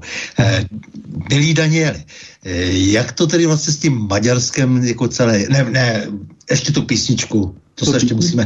No jasně, proč je to váš favorit? To je skoro dlouhé povídání. No, já jsem prošel, co se týče muziky, od folku a country přes Boba Dylana jsem se dostal k roku a od roku heavy metalu, jak jsem stárnul a dneska už poslouchám všechno a když jsem vybíral tuhle tu e, písničku, e, tak moje žena, která studovala operu, tak se mě ptala, proč zrovna tohle Anke Slobuntes maďarský dávám do toho. Ale mm, tohle nejsem extrémním milovníkem téhle kapely, ale tahle píseň zněla vždycky u nás při velkých mejdanech na koleji, na koleji. Takže je to taková srdcovka spíš z té doby. Ona je to taková budovatelská píseň. Začíná to vlastně tím, že ve dvě hodiny vyjdete z továrny a Eh, jste v povodce takový silný a statečný, takže to chlapa, co potkáte chce vás chytit za ruku, tak ho pořádně jenom natáhnete a pak jdete do hospody a pijete a tančíte a občas se poperete a takhle to jde pořád dokola a ten referent je o tom, že 8 hodin práce, 8 hodin zábavy a 8 hodin odpočinku. E, takže to je takový Maďarsko. Jo, je to i v tom klipu eh, hezky tam vidět, akorát, že to eh, posluchači neviděli, ale oni si to možná potom pustějí. Eh, takže, takže díky, díky za vlastně vaše představení jako toho, jak jste viděl Maďarsko tehdy možná, že jo? tak Jasně. Ten, jako ten folk, to znamená jako ta národní ty reakce jsou samozřejmě jiný, takže je to střední Evropa, máme spoustu společných, společné historie, ale prostě samozřejmě ten, jak se ten folk, ten vnitřek toho národa je samozřejmě trošku jiný. Něčem vám může být sympatičtější, něčem méně se to líbilo. Tak a teď to Maďarsko samotné, protože z toho trošku přece jenom musel nastudovat, že jo, to nešlo. E, maďarské nové a staré a nějaká historická jistota tam je, že jo. E, teď tady máme nějaké role taky v té V4, ale dobře, k tomu se ještě dostaneme spíš na závěr, bych řekl, jako ale ta maďarská politika samotná, to tak jako, já nevím, když to jako vezmu tady jako tykom pateticky, že panony byly před tím prvním předělem třeba před rokem tisíc silní slované, velkomoravská říš se dokonce zorganizovala velkou říši, eh, musela třeba tady Germány, ještě rozbili zase římskou říši a pak Huny a zápětí přišedší třeba Avary a Maďaři byli poslední, kteří zase museli střebávat právě ony Slovany, zachovali si jazyk, ale Slované, myslím, ovlivnili docela zásadně. To, o tom jsem opravdu přesvědčen, že Maďaři jsou do určité míry Slovani. Eh, z, jo, jestli se mýlím, tak mě to vyvraťte. Mně se zdá, že právě dnes vytváříme ten správný kulturní a možná do budoucna i eh, kulturní eh, mix okruh, který by se mohl, který by si mohl rozumět. Jako, ale... Tak eh, samozřejmě já v tomhle směru nevím, jestli ten slovanista až tolik, že, jako, že bych měl pocit, eh, já si myslím, že já v tom vidím tu střední Evropu, jo? to znamená mnohem víc. Já si třeba často myslím, že Maďary ty Turci, kteří tam byli 200 let poměrně hodně, jo? Eh, ale eh, tam je, ten rozdíl je samozřejmě, ono je to, já nechci mě poslouchají nějaký Maďaři tady, tak aby se a priori z toho cítili uraženě. Ono to je už blíž Balkánu, je to blíž k východu. To znamená, že ten eh, první rozdíl eh, mezi tou, když tu Čech, jako tím Čechem a tím, jak žijete tady a tím Maďarskem, tam je přece, že je to prostě o kus na východ. No? A je to poznat. No? Takže... Mm, Nebo na jich, na jeho východ, no. No, jako říkám, je to ten, no, to už jedno se směřujete na Balkán nebo k tomu Rusku, ale prostě je tam, e, jsou tam jak mnohem výraznější sociální, intelektuální roz, rozdíly historicky, že jo, od jak bohatý Maďar, podobně jako bohatý Rus, že jo, byl nepředstavitelně bohatý pro Evropany. A e, na druhou stranu ty tamní chudáky byly teda výrazně chudší než u nás. Jo? A e, samozřejmě ten ten, ta věc tam zůstává. Na druhou stranu tím pádem e, tam není, ten, e, není tam to rovnostářství, který je u nás. Jo? To znamená, že e, je to tolerantnější. Já mám takovou příhodu, která nás možná k tomu přitáhne. Je to trošku, já si myslím, že hodně u Maďarsku. Já jsem byl nedávno s kamarádem, jeli jsme okolo Budapešti do obce, která jmenuje Felčut. A ve Felčutu strávil Orbán dětství. A on mi ukazoval Felčut, je to taková obec asi necelý 2000 obyvatel. A on mi ukazoval, tak tadyhle je ten domek, co Orbán tady sem pořád ještě jezdí a tady bydlel a tadyhle, když se, když jste se podívali přes cestu na druhou stranu, tak tam je fotbalový stadion, nově postavený v té obci. Ten má dřevěný balustrády, obrovský parkoviště pro autobusy, je tam hlediště pro 4 tisíce diváků. E, prostě je to skoro velký, jako je to skoro větší než ta vesnice, protože Orbán má rád fotbal. No? E, jo, jo, jasně, má tam e, starosta Felčutu je nejúspěšnější maďarský podnikatel. No? E, tyhle ty malé obce. A je tam spousta těchto z těch věcí. Ale to, co je na tom zajímavé, to jinak vy si řeknete, no jo, čau Česko. Ale mm, co je na tom zajímavé, je, jak mi to ten kamarád vyprávěl, jak mi to tak říkal. On to neříkal takovým způsobem, podívej se, hajzl, co se tadyhle postavil. On to říkal takovým, hele, vidíš, on si tady postavil stadion. To kdybych já mohl, tak já bych tady udělal asi lyžařský středisko, jo? A, jo, tak a to je ten rozdíl. Jo? E, takže e, to je na tom zajímavé a to je právě o tom, že my se zase snažíme tahat, a jak jsme o tom mluvili v těch kulturách všeobecně, všude možně, že prostě globalizace a tak dále, ale ono se to děje i v té Evropě a v Evropské unii. My se snažíme prostě ten pohled, tý, určili jsme si úžasné, ta liberální demokracie, jak jsme o ní mluvili, a že ji všichni musí dělat stejně. Že prostě to musí být tak, ale my prostě se nedíváme, jak jsem říkal, že se díváte, že musíte se dívat pohledem toho zvířete, jo, ne toho člověka, tak zrovna tak je to, musíte chápat tu zemi, tak jak, proč to oni mají dělat stejně jako my, prostě je to ta země a já nemám prostě pocit, že se jim to nelíbí, jo. To znamená, že ono to tam prostě tak funguje. Nevím, proč by bylo třeba nutit jim ani ne náš pohled, ale nevím, kdo si ho vymýšlí a odkud to přichází, ale prostě není, není to tak, že prostě ta demokracie nebo ten způsob toho života musí vypadat takhle, aby to bylo standardizováno všude po celé Evropě stejně. Jo. Um, já si nemyslím, že je Maďarsko nedemokratické, to znamená, že probíhají tam volby, ty volby jsou demokratické, nemyslím si, že jsou ovlivňovány nějakým podvody. Jinak volby jsou ovlivňovány samozřejmě vždycky, ale v tom případě se nemůžeme dívat na Maďarsko nějak jinak. Jo? To znamená, že jestli tam dochází k tomu, že, že ta strana, eh, že si tam nějaké strany najdou výhodu. Tak se podíváme na opoziční smlouvu u nás, že eh, tenkrát se taky ty dvě velké strany první, co se zařídit bylo, aby, aby prostě se nedostali ty malí do parlamentu, že. A nikdo neříkal, že to není demokracie. Eh, ten volič je vlastně ovlivňován vždycky. Uh, jsou na to, každý ten politik má na to týmy, že jo, každá ta strana, to znamená, že nedá se říct, že ten volič není ovlivňován.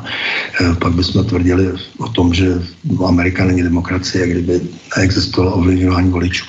Takže, takže v tomhle směru prostě Maďarsko je svoje a nemyslím si, že je to, je to prostě jinak, ale nemyslím si, že by to bylo proto kvůli tomu, že je nedemokratický, ale prostě já si myslím, že prostě to Orbána volí. A druhá věc je samozřejmě to, že koho proti němu postavíte, že to je zase druhá věc.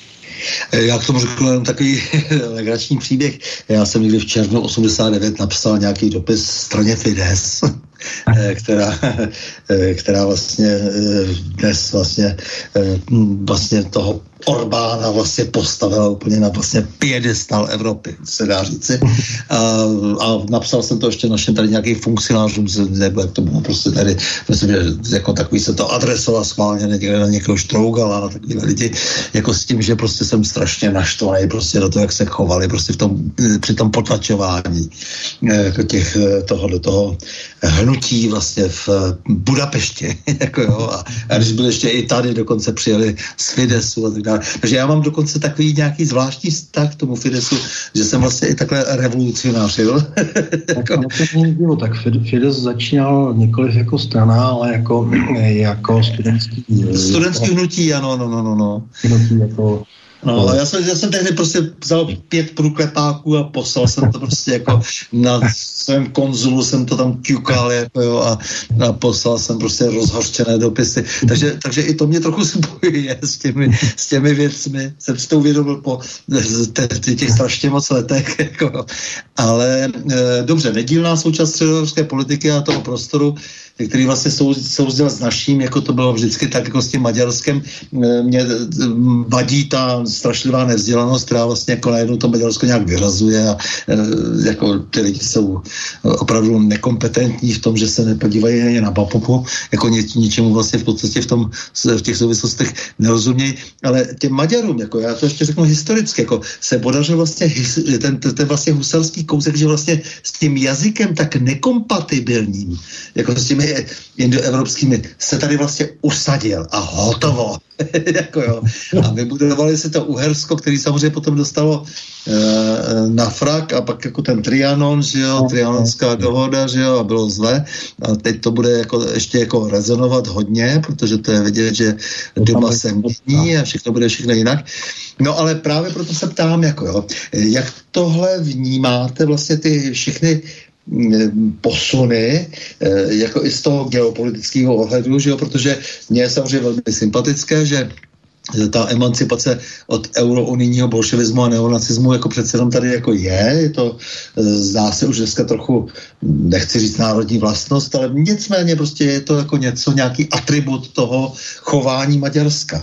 A mm, mně se to líbí, jako je to, no je to vlastně něco, ale zároveň samozřejmě to explikuje prostě i do budoucna nějaké různé eh, nároky, ale to si budeme říkat až potom. Takže jak vy tohle to vidíte, prostě jako ten, tu samotnou emancipaci vlastně jako té maďarské politiky v tomto smyslu? Ale já si myslím, že samozřejmě Maďarsko vždycky touží být emancipováno. Oni se s tím samozřejmě s se jistým způsobem nesmířili. Samozřejmě dneska tam není, nejsou tendence. Myslím, si, myslím si, že nejsou vážné tendence jako pro, pro, revi, po revizi něčeho podobného. No. Ale samozřejmě oni no, mají... v souvislosti s Ukrajinou potom ještě uvidíme. Oni, oni vždycky mají jaksi, oni samozřejmě mají touhu se právě prosadit, protože a vždycky na to potom dojeli, že, že vlastně se prosadit, mm, aby byli vidět právě protože jsou vlastně tak trošku jiný v té části té Evropy. Že? Ale já je tolik za jiný nepovažuji. Já mám prostě vždycky pocit, že ta střední Evropa je měla to Rakousko-Jersko nějakým způsobem mělo smysl a tu společnou kulturu tam nějakou máme. Takže e, z toho to Maďarsko nedokážu moc vyhraňovat. Já si prostě jenom říkám, že některé ty věci jsou jiný, ale myslím si, že to Maďarsko je v tomhle směru nám blízký. No. E, já samozřejmě musím říct, že v těch 80. letech bylo zvláštní, že to byla jediná země, kam jsem přijel, kde dokázali roznat Čechy a Slováky. A to, to, to, to znamená, že tam nikdy jindy na světě se mi nestalo, že by se mě, když jsem řekl, že jsem Československá, jak se, aby se mě zeptali, jestli jsem Čech nebo Slovák. To se v žádné jiné země nestalo. Takže to tam samozřejmě funguje, ale tak, ale se pořád si myslím, že prostě ta střední Evropa má eh, roli jako i historicky, to zná to umístění mezi, mezi tím Ruskem a tím Německem, e, prostě je správně. To znamená, že tam ta spolupráce, to zná, ten region by měl fungovat víceméně jednotně. Já jsem vám za to vděčen strašně, že to říkáte, prostě protože já bych byl rád, abychom si to uvědomili. Spousta lidí prostě jako není schopná, jak jsem říkal, už jako pohlednout ani na mapu aby si uvědomil, že střední Evropa je střední Evropa, plácání jako opravdu a hloupé plácání, ideologické, že západ, východ a takové nesmysly, prostě my jsme fakt střední Evropa.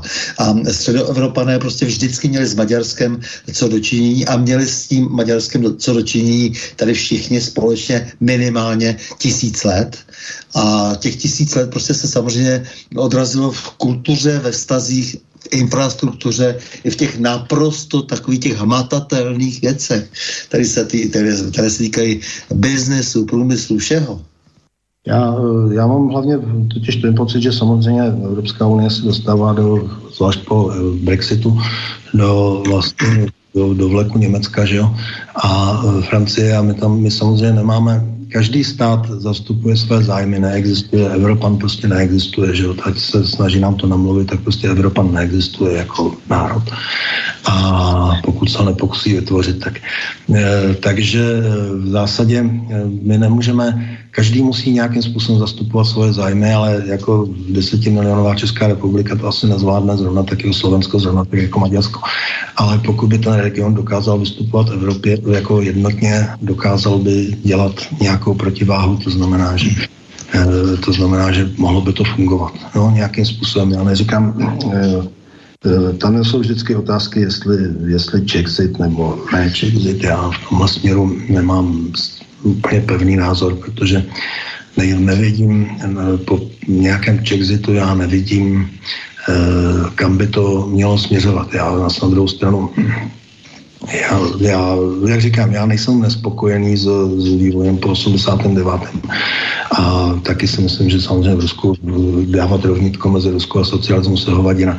Ale v každém případě nechci, nechci vidět, tak říkajíc, víc Evropy a dostat se do jiné sféry vlivu. Já prostě, já bych docela rád prostě Českou republiku, která zastupuje svoje zájmy a je to Česká republika za sebe a e, ta, ten prostor v Evropské unii stále menší a když vyleze ven a bude sama, tak e, pak padne někam jinam. To znamená, že ta, e, ta V4 nebo prostě ta střední Evropa by mohla fungovat tak, aby ty český zájmy mohly fungovat jako český a zároveň, aby se nedostávala pod nějakou mocnost. A to je ten veliký problém, že Česká republika není schopná ustát ani pozici TB4. Jako, jo. No, to znamená, no. že to je něco, co musíme jako opravdu forzírovat e, velmi silně. Já s vámi naprosto souhlasím. My tady neděláme vůbec žádnou středoevropskou politiku, my neděláme vůbec polskou politiku, přestože je to regionální mocnost a právě i už zmíněnou maďarskou politiku, protože prostě Poláci jsou ochotni komunikovat s Maďary a my nejsme schopni komunikovat e, aspoň v tom čtyřúhelníku, to znamená zejména ze Slováky, který, které považuji za, za naší nejbližší a nejdůležitější vlastně jako zahraniční eh, jaksi, jaksi vzájemnost. No a my nejsme schopni prostě jako to všechno doložit ještě těmi vztahy s Polskem a s Maďarskem. Takže to si myslím a případně i s Rakouskem a tak dále, že jo, prostě jako říkám, to je asi ta budoucnost, která by byla příjemná, kdyby se to podařilo. To je málo, my dokonce ani českou politiku.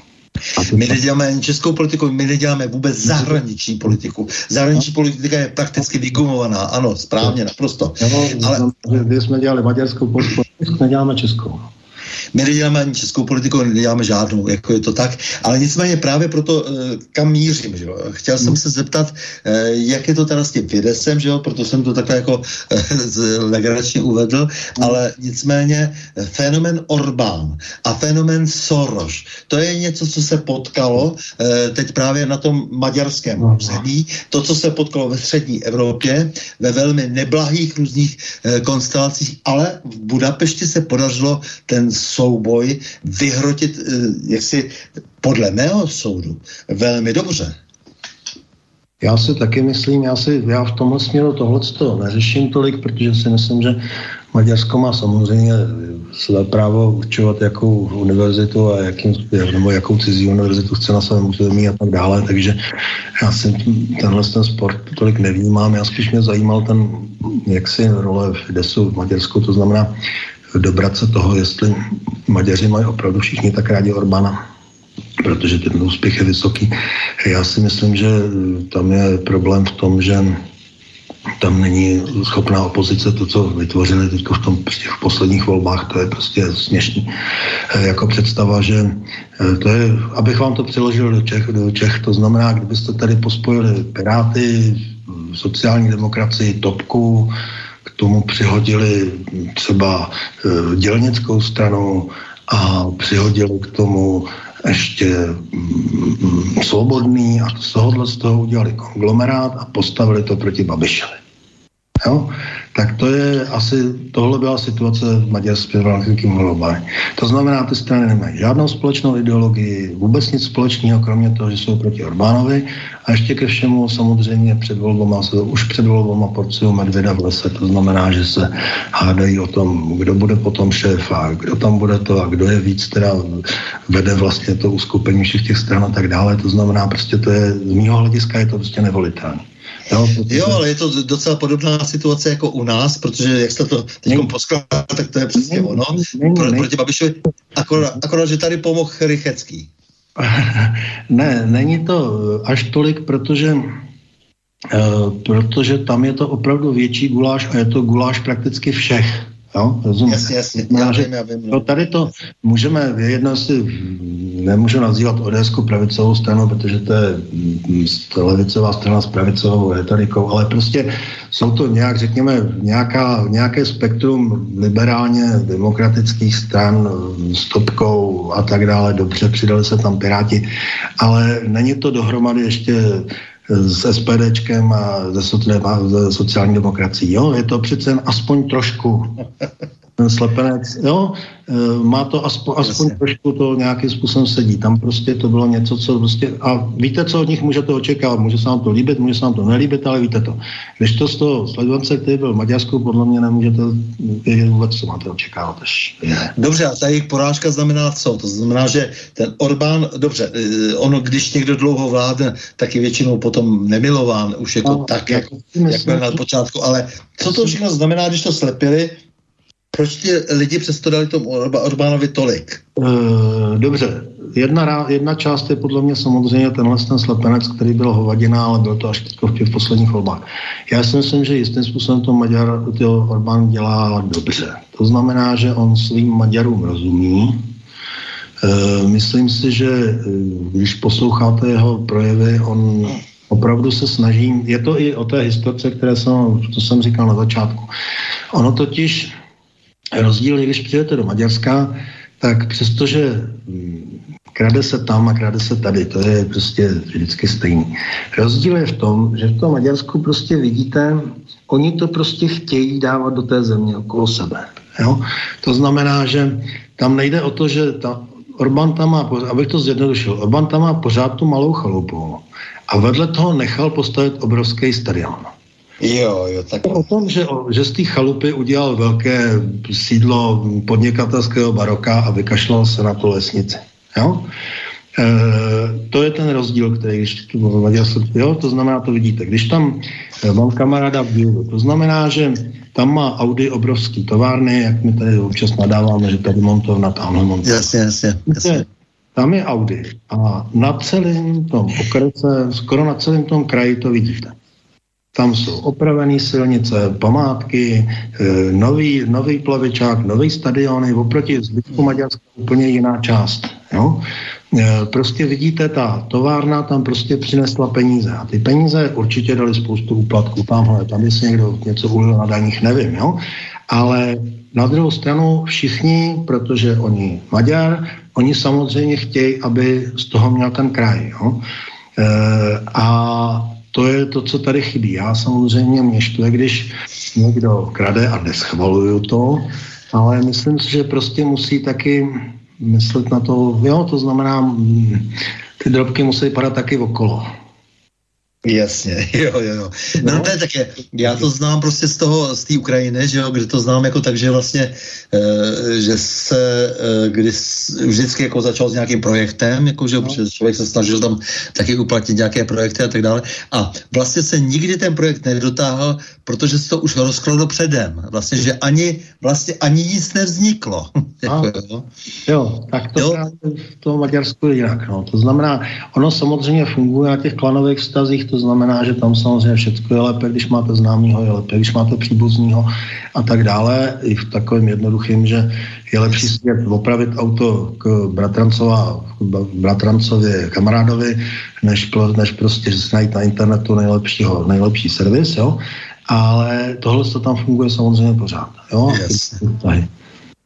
To je prostě jinak. Ale to už je prostě o tom, to už je ten, jak říkám, že to je blíž k tomu Balkánu. Ale, mm, ale ty, ty projekty tam jdou, no. to znamená, tyhle ty věci podle mě fungují. V tomto směru je to prostě normální prostředí. Eh, máte pocit, že ty Maďaři vlastně tak trochu zachytili částečně ten puls doby? Já nevím, na mě to tak působí, jako, že jako jo, a že trochu předbíhají eh, to, co vlastně Evropská unie ještě ani necítí, jo, jestli, jestli opravdu ty Maďaři nejsou trošku jako vepředu vlastně.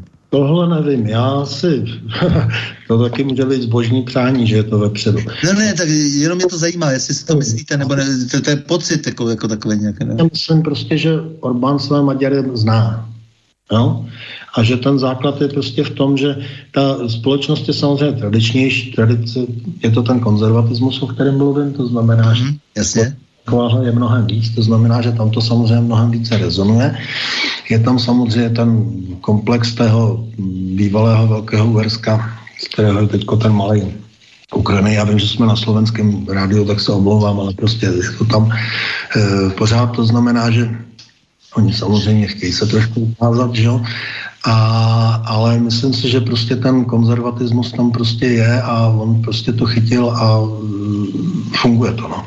Jako, ale že to dělá spíše jako vnitřní politiku, ne že by byl nějakým prorokem pro Evropu, to se podle mě stalo druhotní.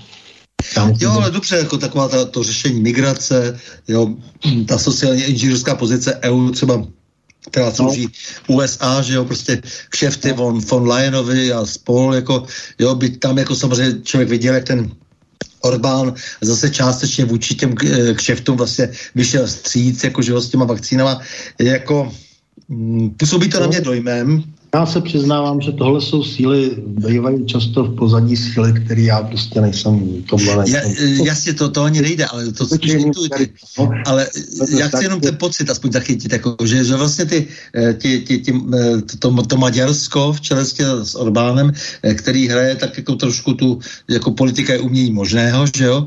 No. Takže se, že se vlastně snaží vždycky jako vít i třeba občas jako na ruku, že jo? A, a, a zároveň potom jako se zase stáhne, jako jo? A e, kdo by si nepřál mít politika, který v tomhle složitém světě prostě alespoň jako je schopen lavírovat, rozumně.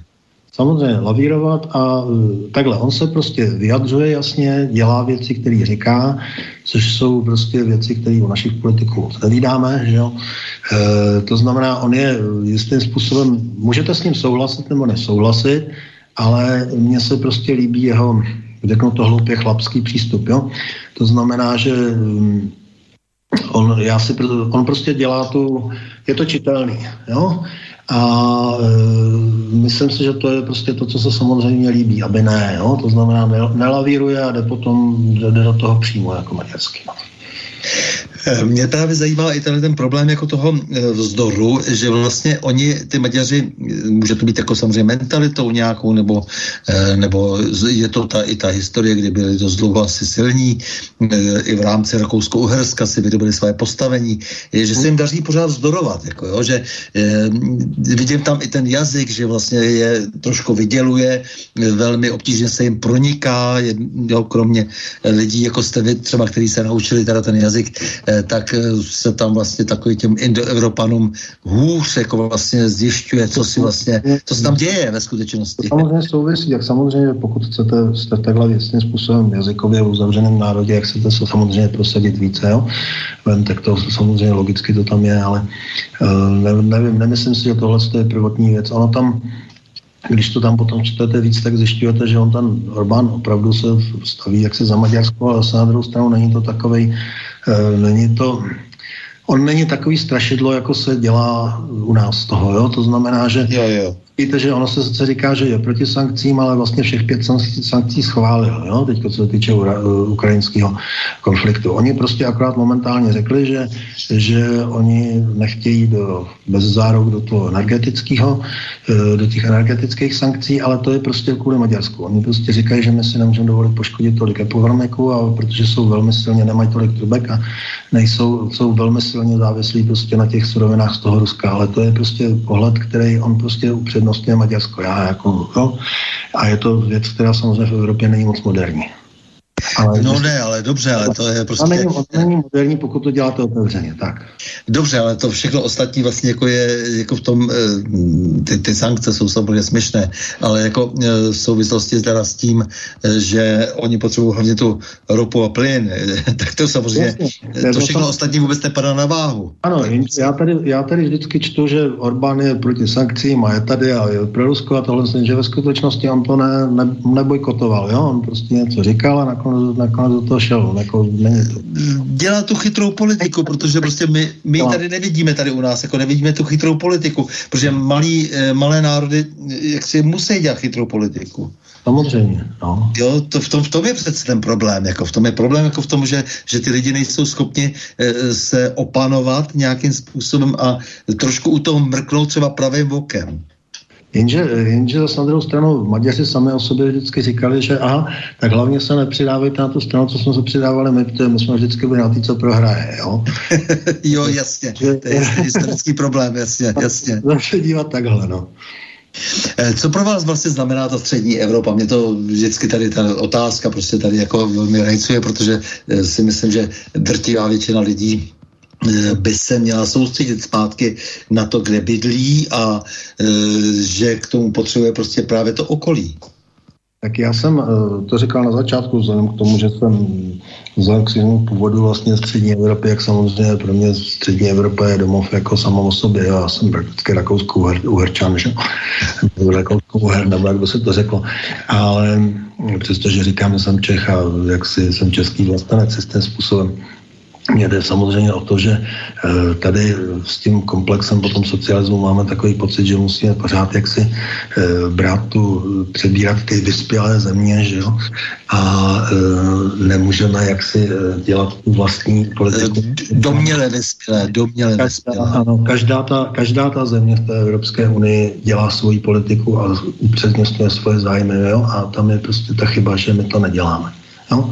To znamená, že ten region pro mě samozřejmě znamená, to už jsem taky říkal, že vlastně v jednotě je větší síla samozřejmě, to znamená, že ten region má velmi mnoho společných zájmů, má společnou kulturu a společnou historii a e, bylo by právě lepší, kdyby dokázal ty věci procesovat společně. To znamená, že e, protože má větší šanci.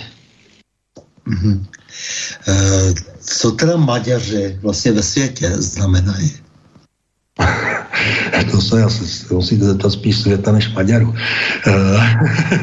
no ne, protože člověk přijede do Maďarska a oni mu řeknou jako, hele, nás je 10 milionů a to je vlastně nepravda, nás je 20. Protože všichni ostatní, těch 10 je kolem dokola. My jsme velký Uhersko. Jo, takže vždycky mi to docela baví, jako se o tomhle tak, jo, jak třeba se vnímají, protože já znám trošku ty reflexe třeba Arménů, kteří jsou typicky, ta jejich diaspora je mnohem větší, než kolik jich zůstalo v té Arménii, že jo, tak mě to zajímá.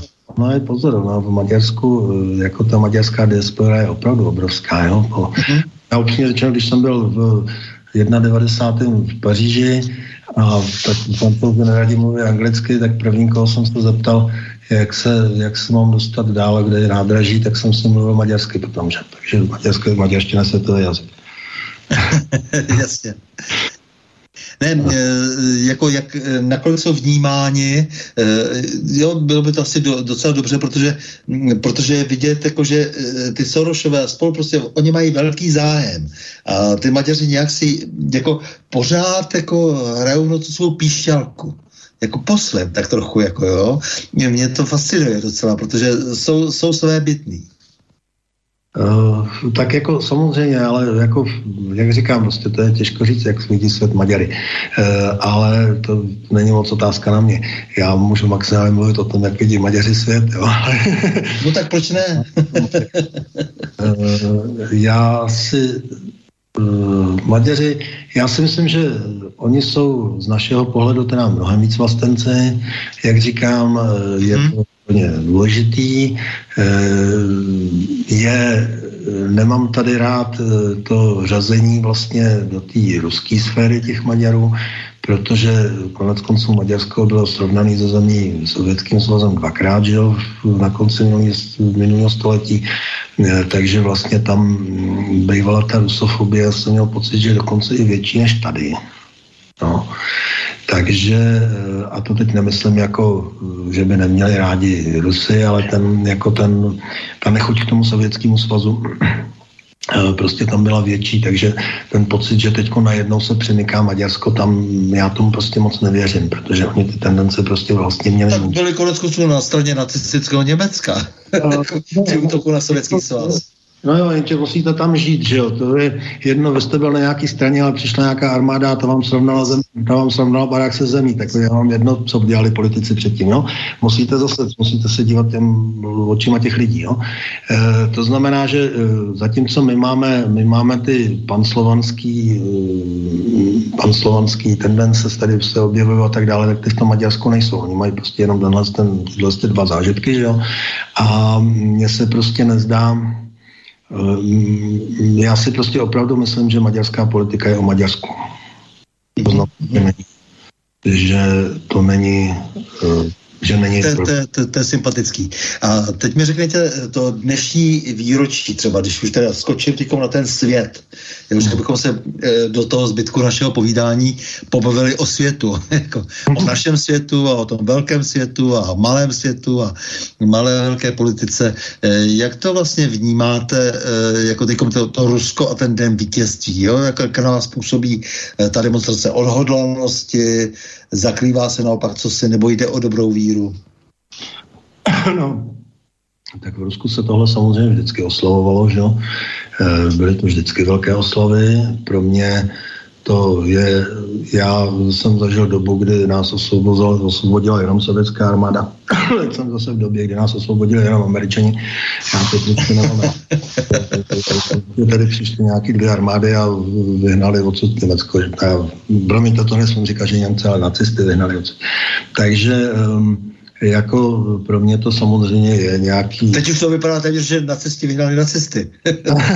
ano, samozřejmě, ale hlavně nesmím říkat, že to byly Němci už dneska. Babečka to ještě říkala, ale dneska už to nesmím říkat.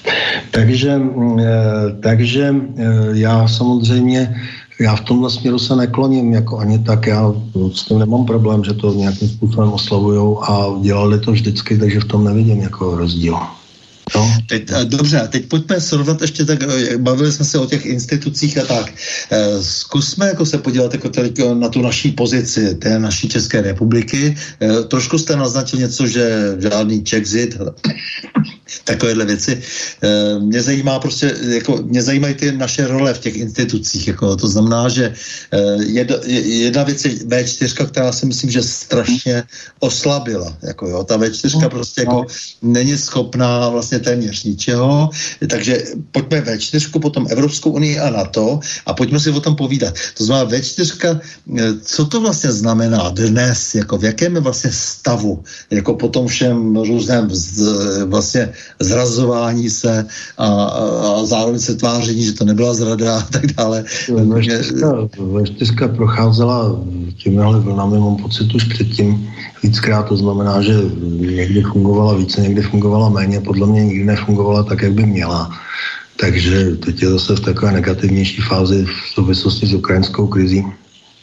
Uh, ale uh, on ten projekt podle mě nikdy v životě nefungoval doopravdy, jo? to znamená, že tak uh, možná někdy na chvíli, ale uh, tady byla pořád, my jsme pořád takový ty pejsci, co, jako, co říkají na západě eh, a eh, je to nějakým způsobem samozřejmě ve všech čtyřech zemích každý jinak. to znamená, že eh, vlastně jsme nikdy netáhli do úplně v té politice za jeden pro vás. No. Takže, hm, takže není to tak, jak bych si to představoval. Takže teď je to, teď je to zase trošku horší, než to bylo. No. No, jdeme o to, že eh, samozřejmě tady byly nějaké ambice a tak dále. Moc se to nepovedlo, jak říkáte správně. Eh, ještě tady navíc jako, jako různě na sebe útočily eh, ty různé figury, které tady reprezentovaly nejrůznější cizí zájmy od Hávla až po Klauza Zemana. Že, a, a teď jako to vždycky bylo prostě tak, že vlastně jako oni se tady dohadovali prostě jako na tom, jestli oslabit nebo posílit a nikdy z toho jako nic nebylo. Vlastně na těch úřadech se ani nevytvořila agenda pořádně té V4. To je problém dnes, že vlastně tak je to jenom takový teátr, že se sejdou nějací prezidenti, premiéři a vlastně se vůbec nic nestane. Vůbec nic. Jako, Ono, oni tam vlastně, ale ono tam ani nejde o to, aby se vytvořil pro boha zjemná zase další úřad, ale, ale prostě Evropská unie funguje, že ona na, jak se na principech lobbingu a e, tam jde prostě jenom o to, aby se lobovalo dohromady. No. No ne, tak ale nám jde o tu V4, no. takže přece jenom jako bychom asi měli mít i nějaké druhy politik, Eh, které by směřovaly k tomu, aby alespoň byla, existovala nějaká agenda, protože ta agenda se, agenda, když se sformuluje, mm. tak už je to co si polozávazného. Mm. Jako, jo? To znamená, že už se sformuluje, jak si, že je tady jeden, dva, tři cíle, eh, tak už to nějak funguje. A my víme, že ve čtyřka jsou jenom eh, čtyři státy, které se nějak vyjmenovaly a tak dále, a že se prostě zahrálo tady prostě na nějaké středověké struny dokonce a tak dále. To není podstatné, ale podstatné je, že vlastně najednou jako ten rakousko-uherský prostor má, e, má zájem, to znamená Rakousko samé, že, že, že Slovinsko má zájem, a Chorvatsko a, a tak dále, a tak dále. To znamená, že to je najednou e, něco, co se dá hrát a ono se to nechce hrát, protože jak si tady ti lidé jsou většinou už dávno e, pokleslí v tom, že slouží někomu úplně jinému. No, tak samozřejmě určitě. Ta, kdyby tam zase povadlo do toho projektu Rakousko získat, mělo by to samozřejmě, získalo by to druhý dech, protože přestalo by to být nějaké uskupení těch, tak řeknu, těch opic z východu, nebo jak se těch postsocialistických zemí, vlastně těch výzků v té Evropské unii, ale vstoupila by tam teda nějaká už tradičně vyspělá, eh, vyspělý stát, to znamená, že samozřejmě ten punc by byl jiný.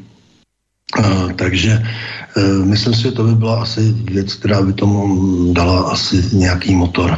Asi od našich liberálové. Liberálům by to ubralo, ubralo víte splet.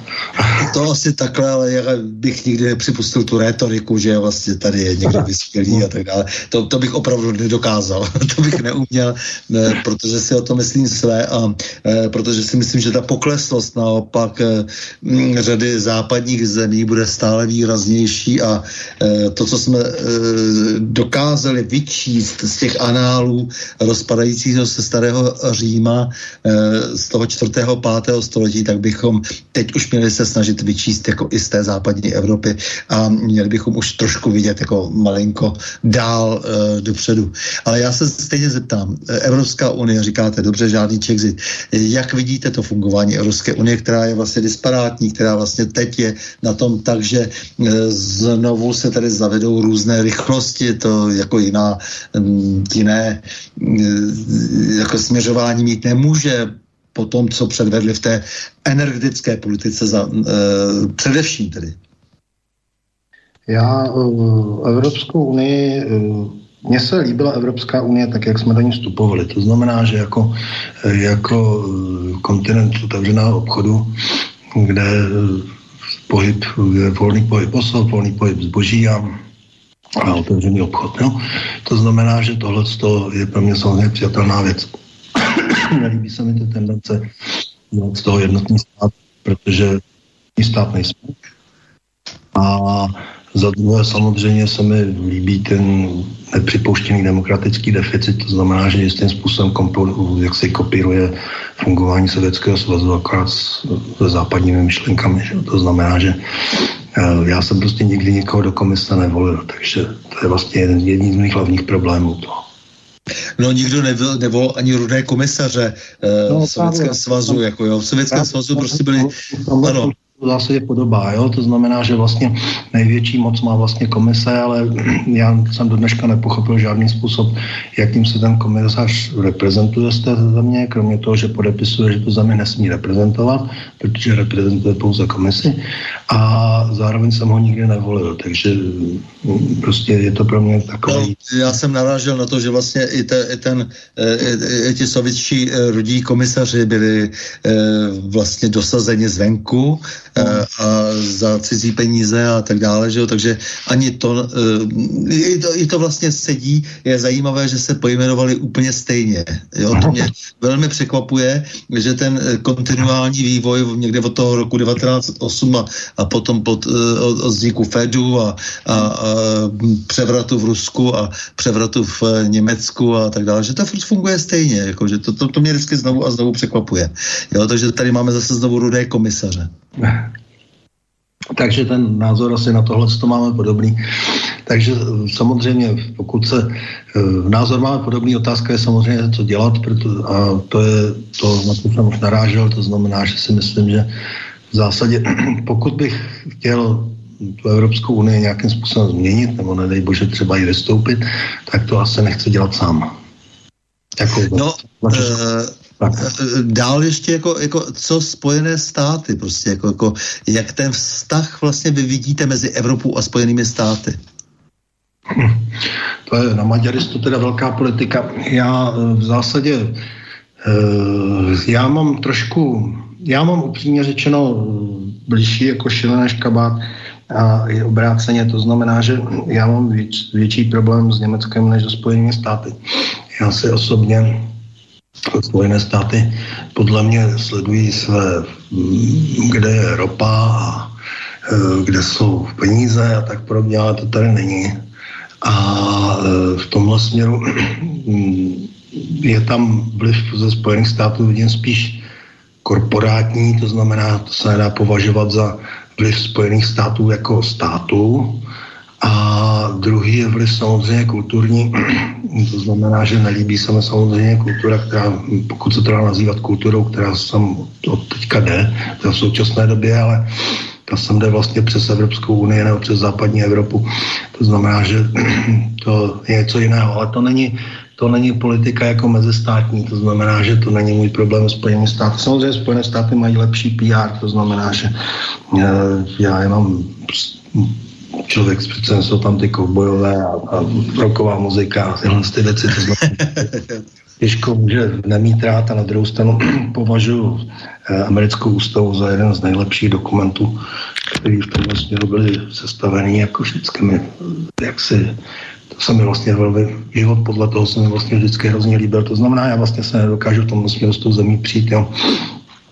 A hlavně si jistým způsobem myslím, že mm, asi nejsme na to dost důležitý. Já si prostě, já mám vždycky větší obavy z Německa, protože jsme jejich sousedi a e, potkáváme se často a e, jsme vždycky první na ráně a e, Německo hýbe Evropskou unii a možná, že Spojené státy hýbou Evropskou unii, ale já si myslím, že zdaleka ne tolik.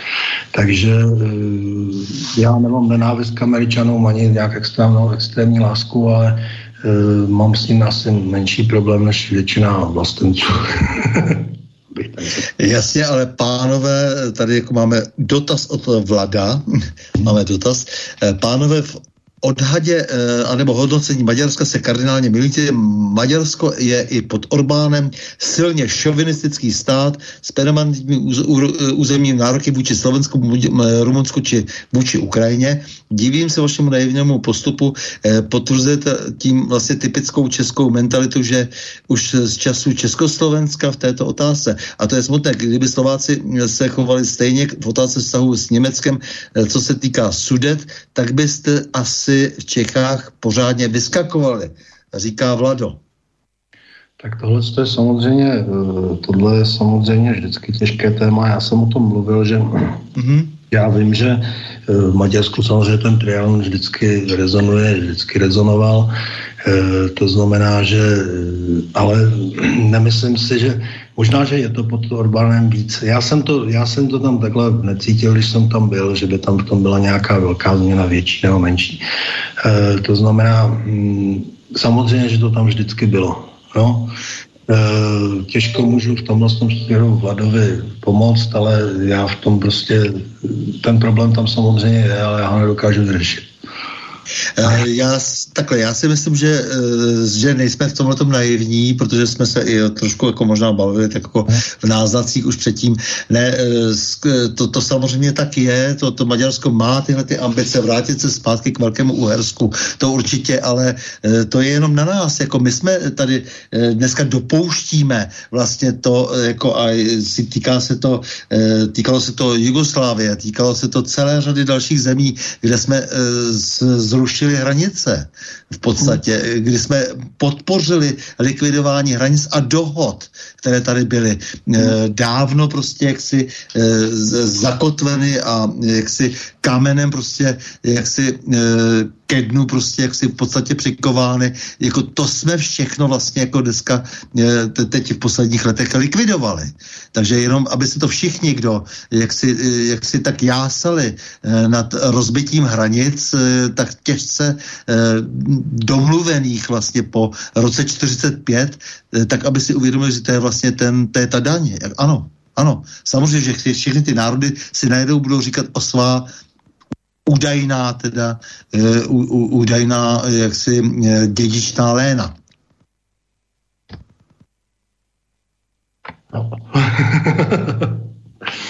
Já myslím, no. že pověděl za mě, jako v zásadě. Ne, já, jako, já, já, já jsem strašně na tom jako naštvaný, protože prostě i, no. ano, jako, ano, Podkarpatská Rus, jako Srbihradsko, Vojvodina, Slovensko a tak dále. Prostě to je všechno samozřejmě velmi špatně, ale kdo s tím začal? Pojďme se zpátky vracet k tomu, kdo s tím začal se vším, jako jo. Tam se teď zpátky, tak eh, hranice se tady měřily, měnily v tom dost pořád, že jo, různým způsobem v Evropě, takže jako hledat počátek je poněkud složité. E, spíš musíme hledat východiska, ale eh, nemůžeme hledat začátek. No a jasně, samozřejmě vždycky dohodu, vždycky dohodu, protože prostě jako to, to co se děje teď s hranicemi, tak jako to samozřejmě někde začalo, že jo, a, a e, ti, co licoměrně teď jako ukazují jenom jedním směrem, tak jsou podvodníci a lháři. Jo, a samozřejmě, že chápu to, že potom samozřejmě se toho chopí všechny, všichni ostatní a, a Poláci budou chtít prostě půlku Ukrajiny a půlku Běloruska a tak dále a jede to, jede to tak, že se všichni, že se nakonec nezastavíme až jako na konci té světové války. Hmm. Takže prosil bych v tomhle tom hodně zdrženlivosti. Takže já panu Vladovi rozumím. Jasně. Ještě, tady, ještě tady jenom jeden eh, dopis na závěr. Dobrý večer, pánové, ráda bych se vás zeptala, zda jste se včera před, eh, přistavili u toho, že byl Den matek, ano, to jsme věděli, že byl Den matek, ale svátek, který u nás ještě pořád plně nezvnitřněl, nicméně na rozdíl od minulých let, eh, kdy jsme měli možnost zaznamenat úsilí i médií o to, aby si ho společnost více považovala. Včera to vypadalo i tak, jako by se mu média spíš vyhýbaly. Eh, a když se nad tím zamyslíme, není ani div. Eh, pamatujete si na film Nekonečný příběh? Jde o rodinný film, jeden z těch, který se stal nositelem poselství, ne zcela nového, spíše nově vyjádřeno, film vypráví zápas pohádkového atreje, o záchranu světa před valící se a vše požírající nicotou. Na pokoji zroucení jeho světa je mu zjistováno, že její říši před zánikem dovede zachránit pouze dítě, které dá říši nové jméno. V té chvíli malý kluk Bastin otevírá okno, z plných plic volá jejich, světko, jejich světu nové jméno máma, tím okamžikem ničí, ničení mizí a život povstává. Eh, včerejší den jsem tam někdo utrousil dík, potichu se zmínil, jak si matky váží, eh, přinesl květ, suché slovo se ovšem nedovedlo ani přiblížit tomu, v čem jsme se ocitli my, máme, že květy, které přijímáme, mají v našich eh, očích povadlé hlavičky. Mámám nemusím obšírně opisovat rozpaky, zmatek, úzkost, ba i děs nad tím, jak je svět otržen od smyslu, pod bytí, od hodnoty jako podmínky bytí máme tím vším nejenom žijí, ale srdce jim svírá, navíc i zoufalství z toho, že my matky, pak tady není v pokračování tváří tvář eh, vůči zmíněnému příběhu a zejména skutečnosti, kterou žijeme, nám včerejší den matek připadá jako výsměch, protože svět nám ani jen nepootevřel dveře komnaty, ve které by se nás někdo zeptal, co my na skutečnost, kterou žijeme nepochybně vyviní. Zaznělo, že my máme, chceme pro naše děti jídlo, teplo a mír. A že pokud nedovedeme i přesto, že pracujeme svoje, eh, svoje děti nasytit, zabránit tomu, aby mrzly, nebo zabránit válce, zaměstnání pro nás ztrácí, opodstatnění nenacházíme smysl chození do práce, raději si zvolíme své děti ohřívat a chránit vlastním tělem doma. V den matek měl zaznít, že my máme na zbraně pracovat, odmítáme. Hm? No. Náš hlas měl být slyšet, neboť jsme ho plné, nebo příjmení máme je nekonečno. Tak samozřejmě, eh, jak si, eh, já jsem na začátku říkal, že jsem konzervativec a považuji rodinu za základ, eh, základ tradiční rodinu, za základ společnosti. Role matky je v tomto směru nenahraditelná a samozřejmě vadí ty tendence kdy vlastně pomalu je hezké, že si vůbec někdo smí říkat matka, že jo, jo že, ty, že to slovo bude taky zakázané, protože ukazuje na pohlaví a tak podobně. Takže, takže si myslím, že samozřejmě já jsem gratuloval včera své mámě k tomu, že jsem se jí narodil, eh, byla ráda a e, osobně si také myslím, že role, mateřství samozřejmě matky je nedocenitelná, protože jako veterinář a jako ty, vzhledem k tomu, že, jak jsem sám říkal, považuji člověka za lepší zvíře, e, tak e, v přírodě to samozřejmě vidíme všude. Jo, že nedocenitelná je, takže pro mě je to, tohle, tento problém je vyřešený. V naší rodině Den matky samozřejmě ctíme. Takže já moc děkuju za to, že to bylo řečeno. Eh, Mariana Slánská nám napsala.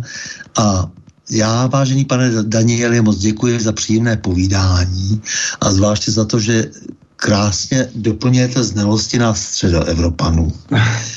On už má dnes člověk pocit, že řadě těch současníků, kteří nás zaníceně staví na západ či východ, chybí často i elementární zeměpisné znalosti a nejsou pak schopni pochopit, že náš středoevropský prostor, jenž bychom měli už kvůli identitě znát, tvoří také Maďarsko a naše dlouho společné dějiny. Také děkuji, že jsem mohl promluvit a jsme se hezky popovídali, bylo to příjemné. S vámi, milí posluchači, se také loučím a to s přáním mějme se rádi, buďme svobodní, zpříjmení, nevěžme hlavu. Stojíme při svých bližních i národech. Nepřátel se nelekejme a na množství nehleďme. Pořadu na Prahu změn se uslyšíme opět za týden v pondělí 16. května v obvyklých 20 hodin a 30 minut. Naslyšenou a do počutě.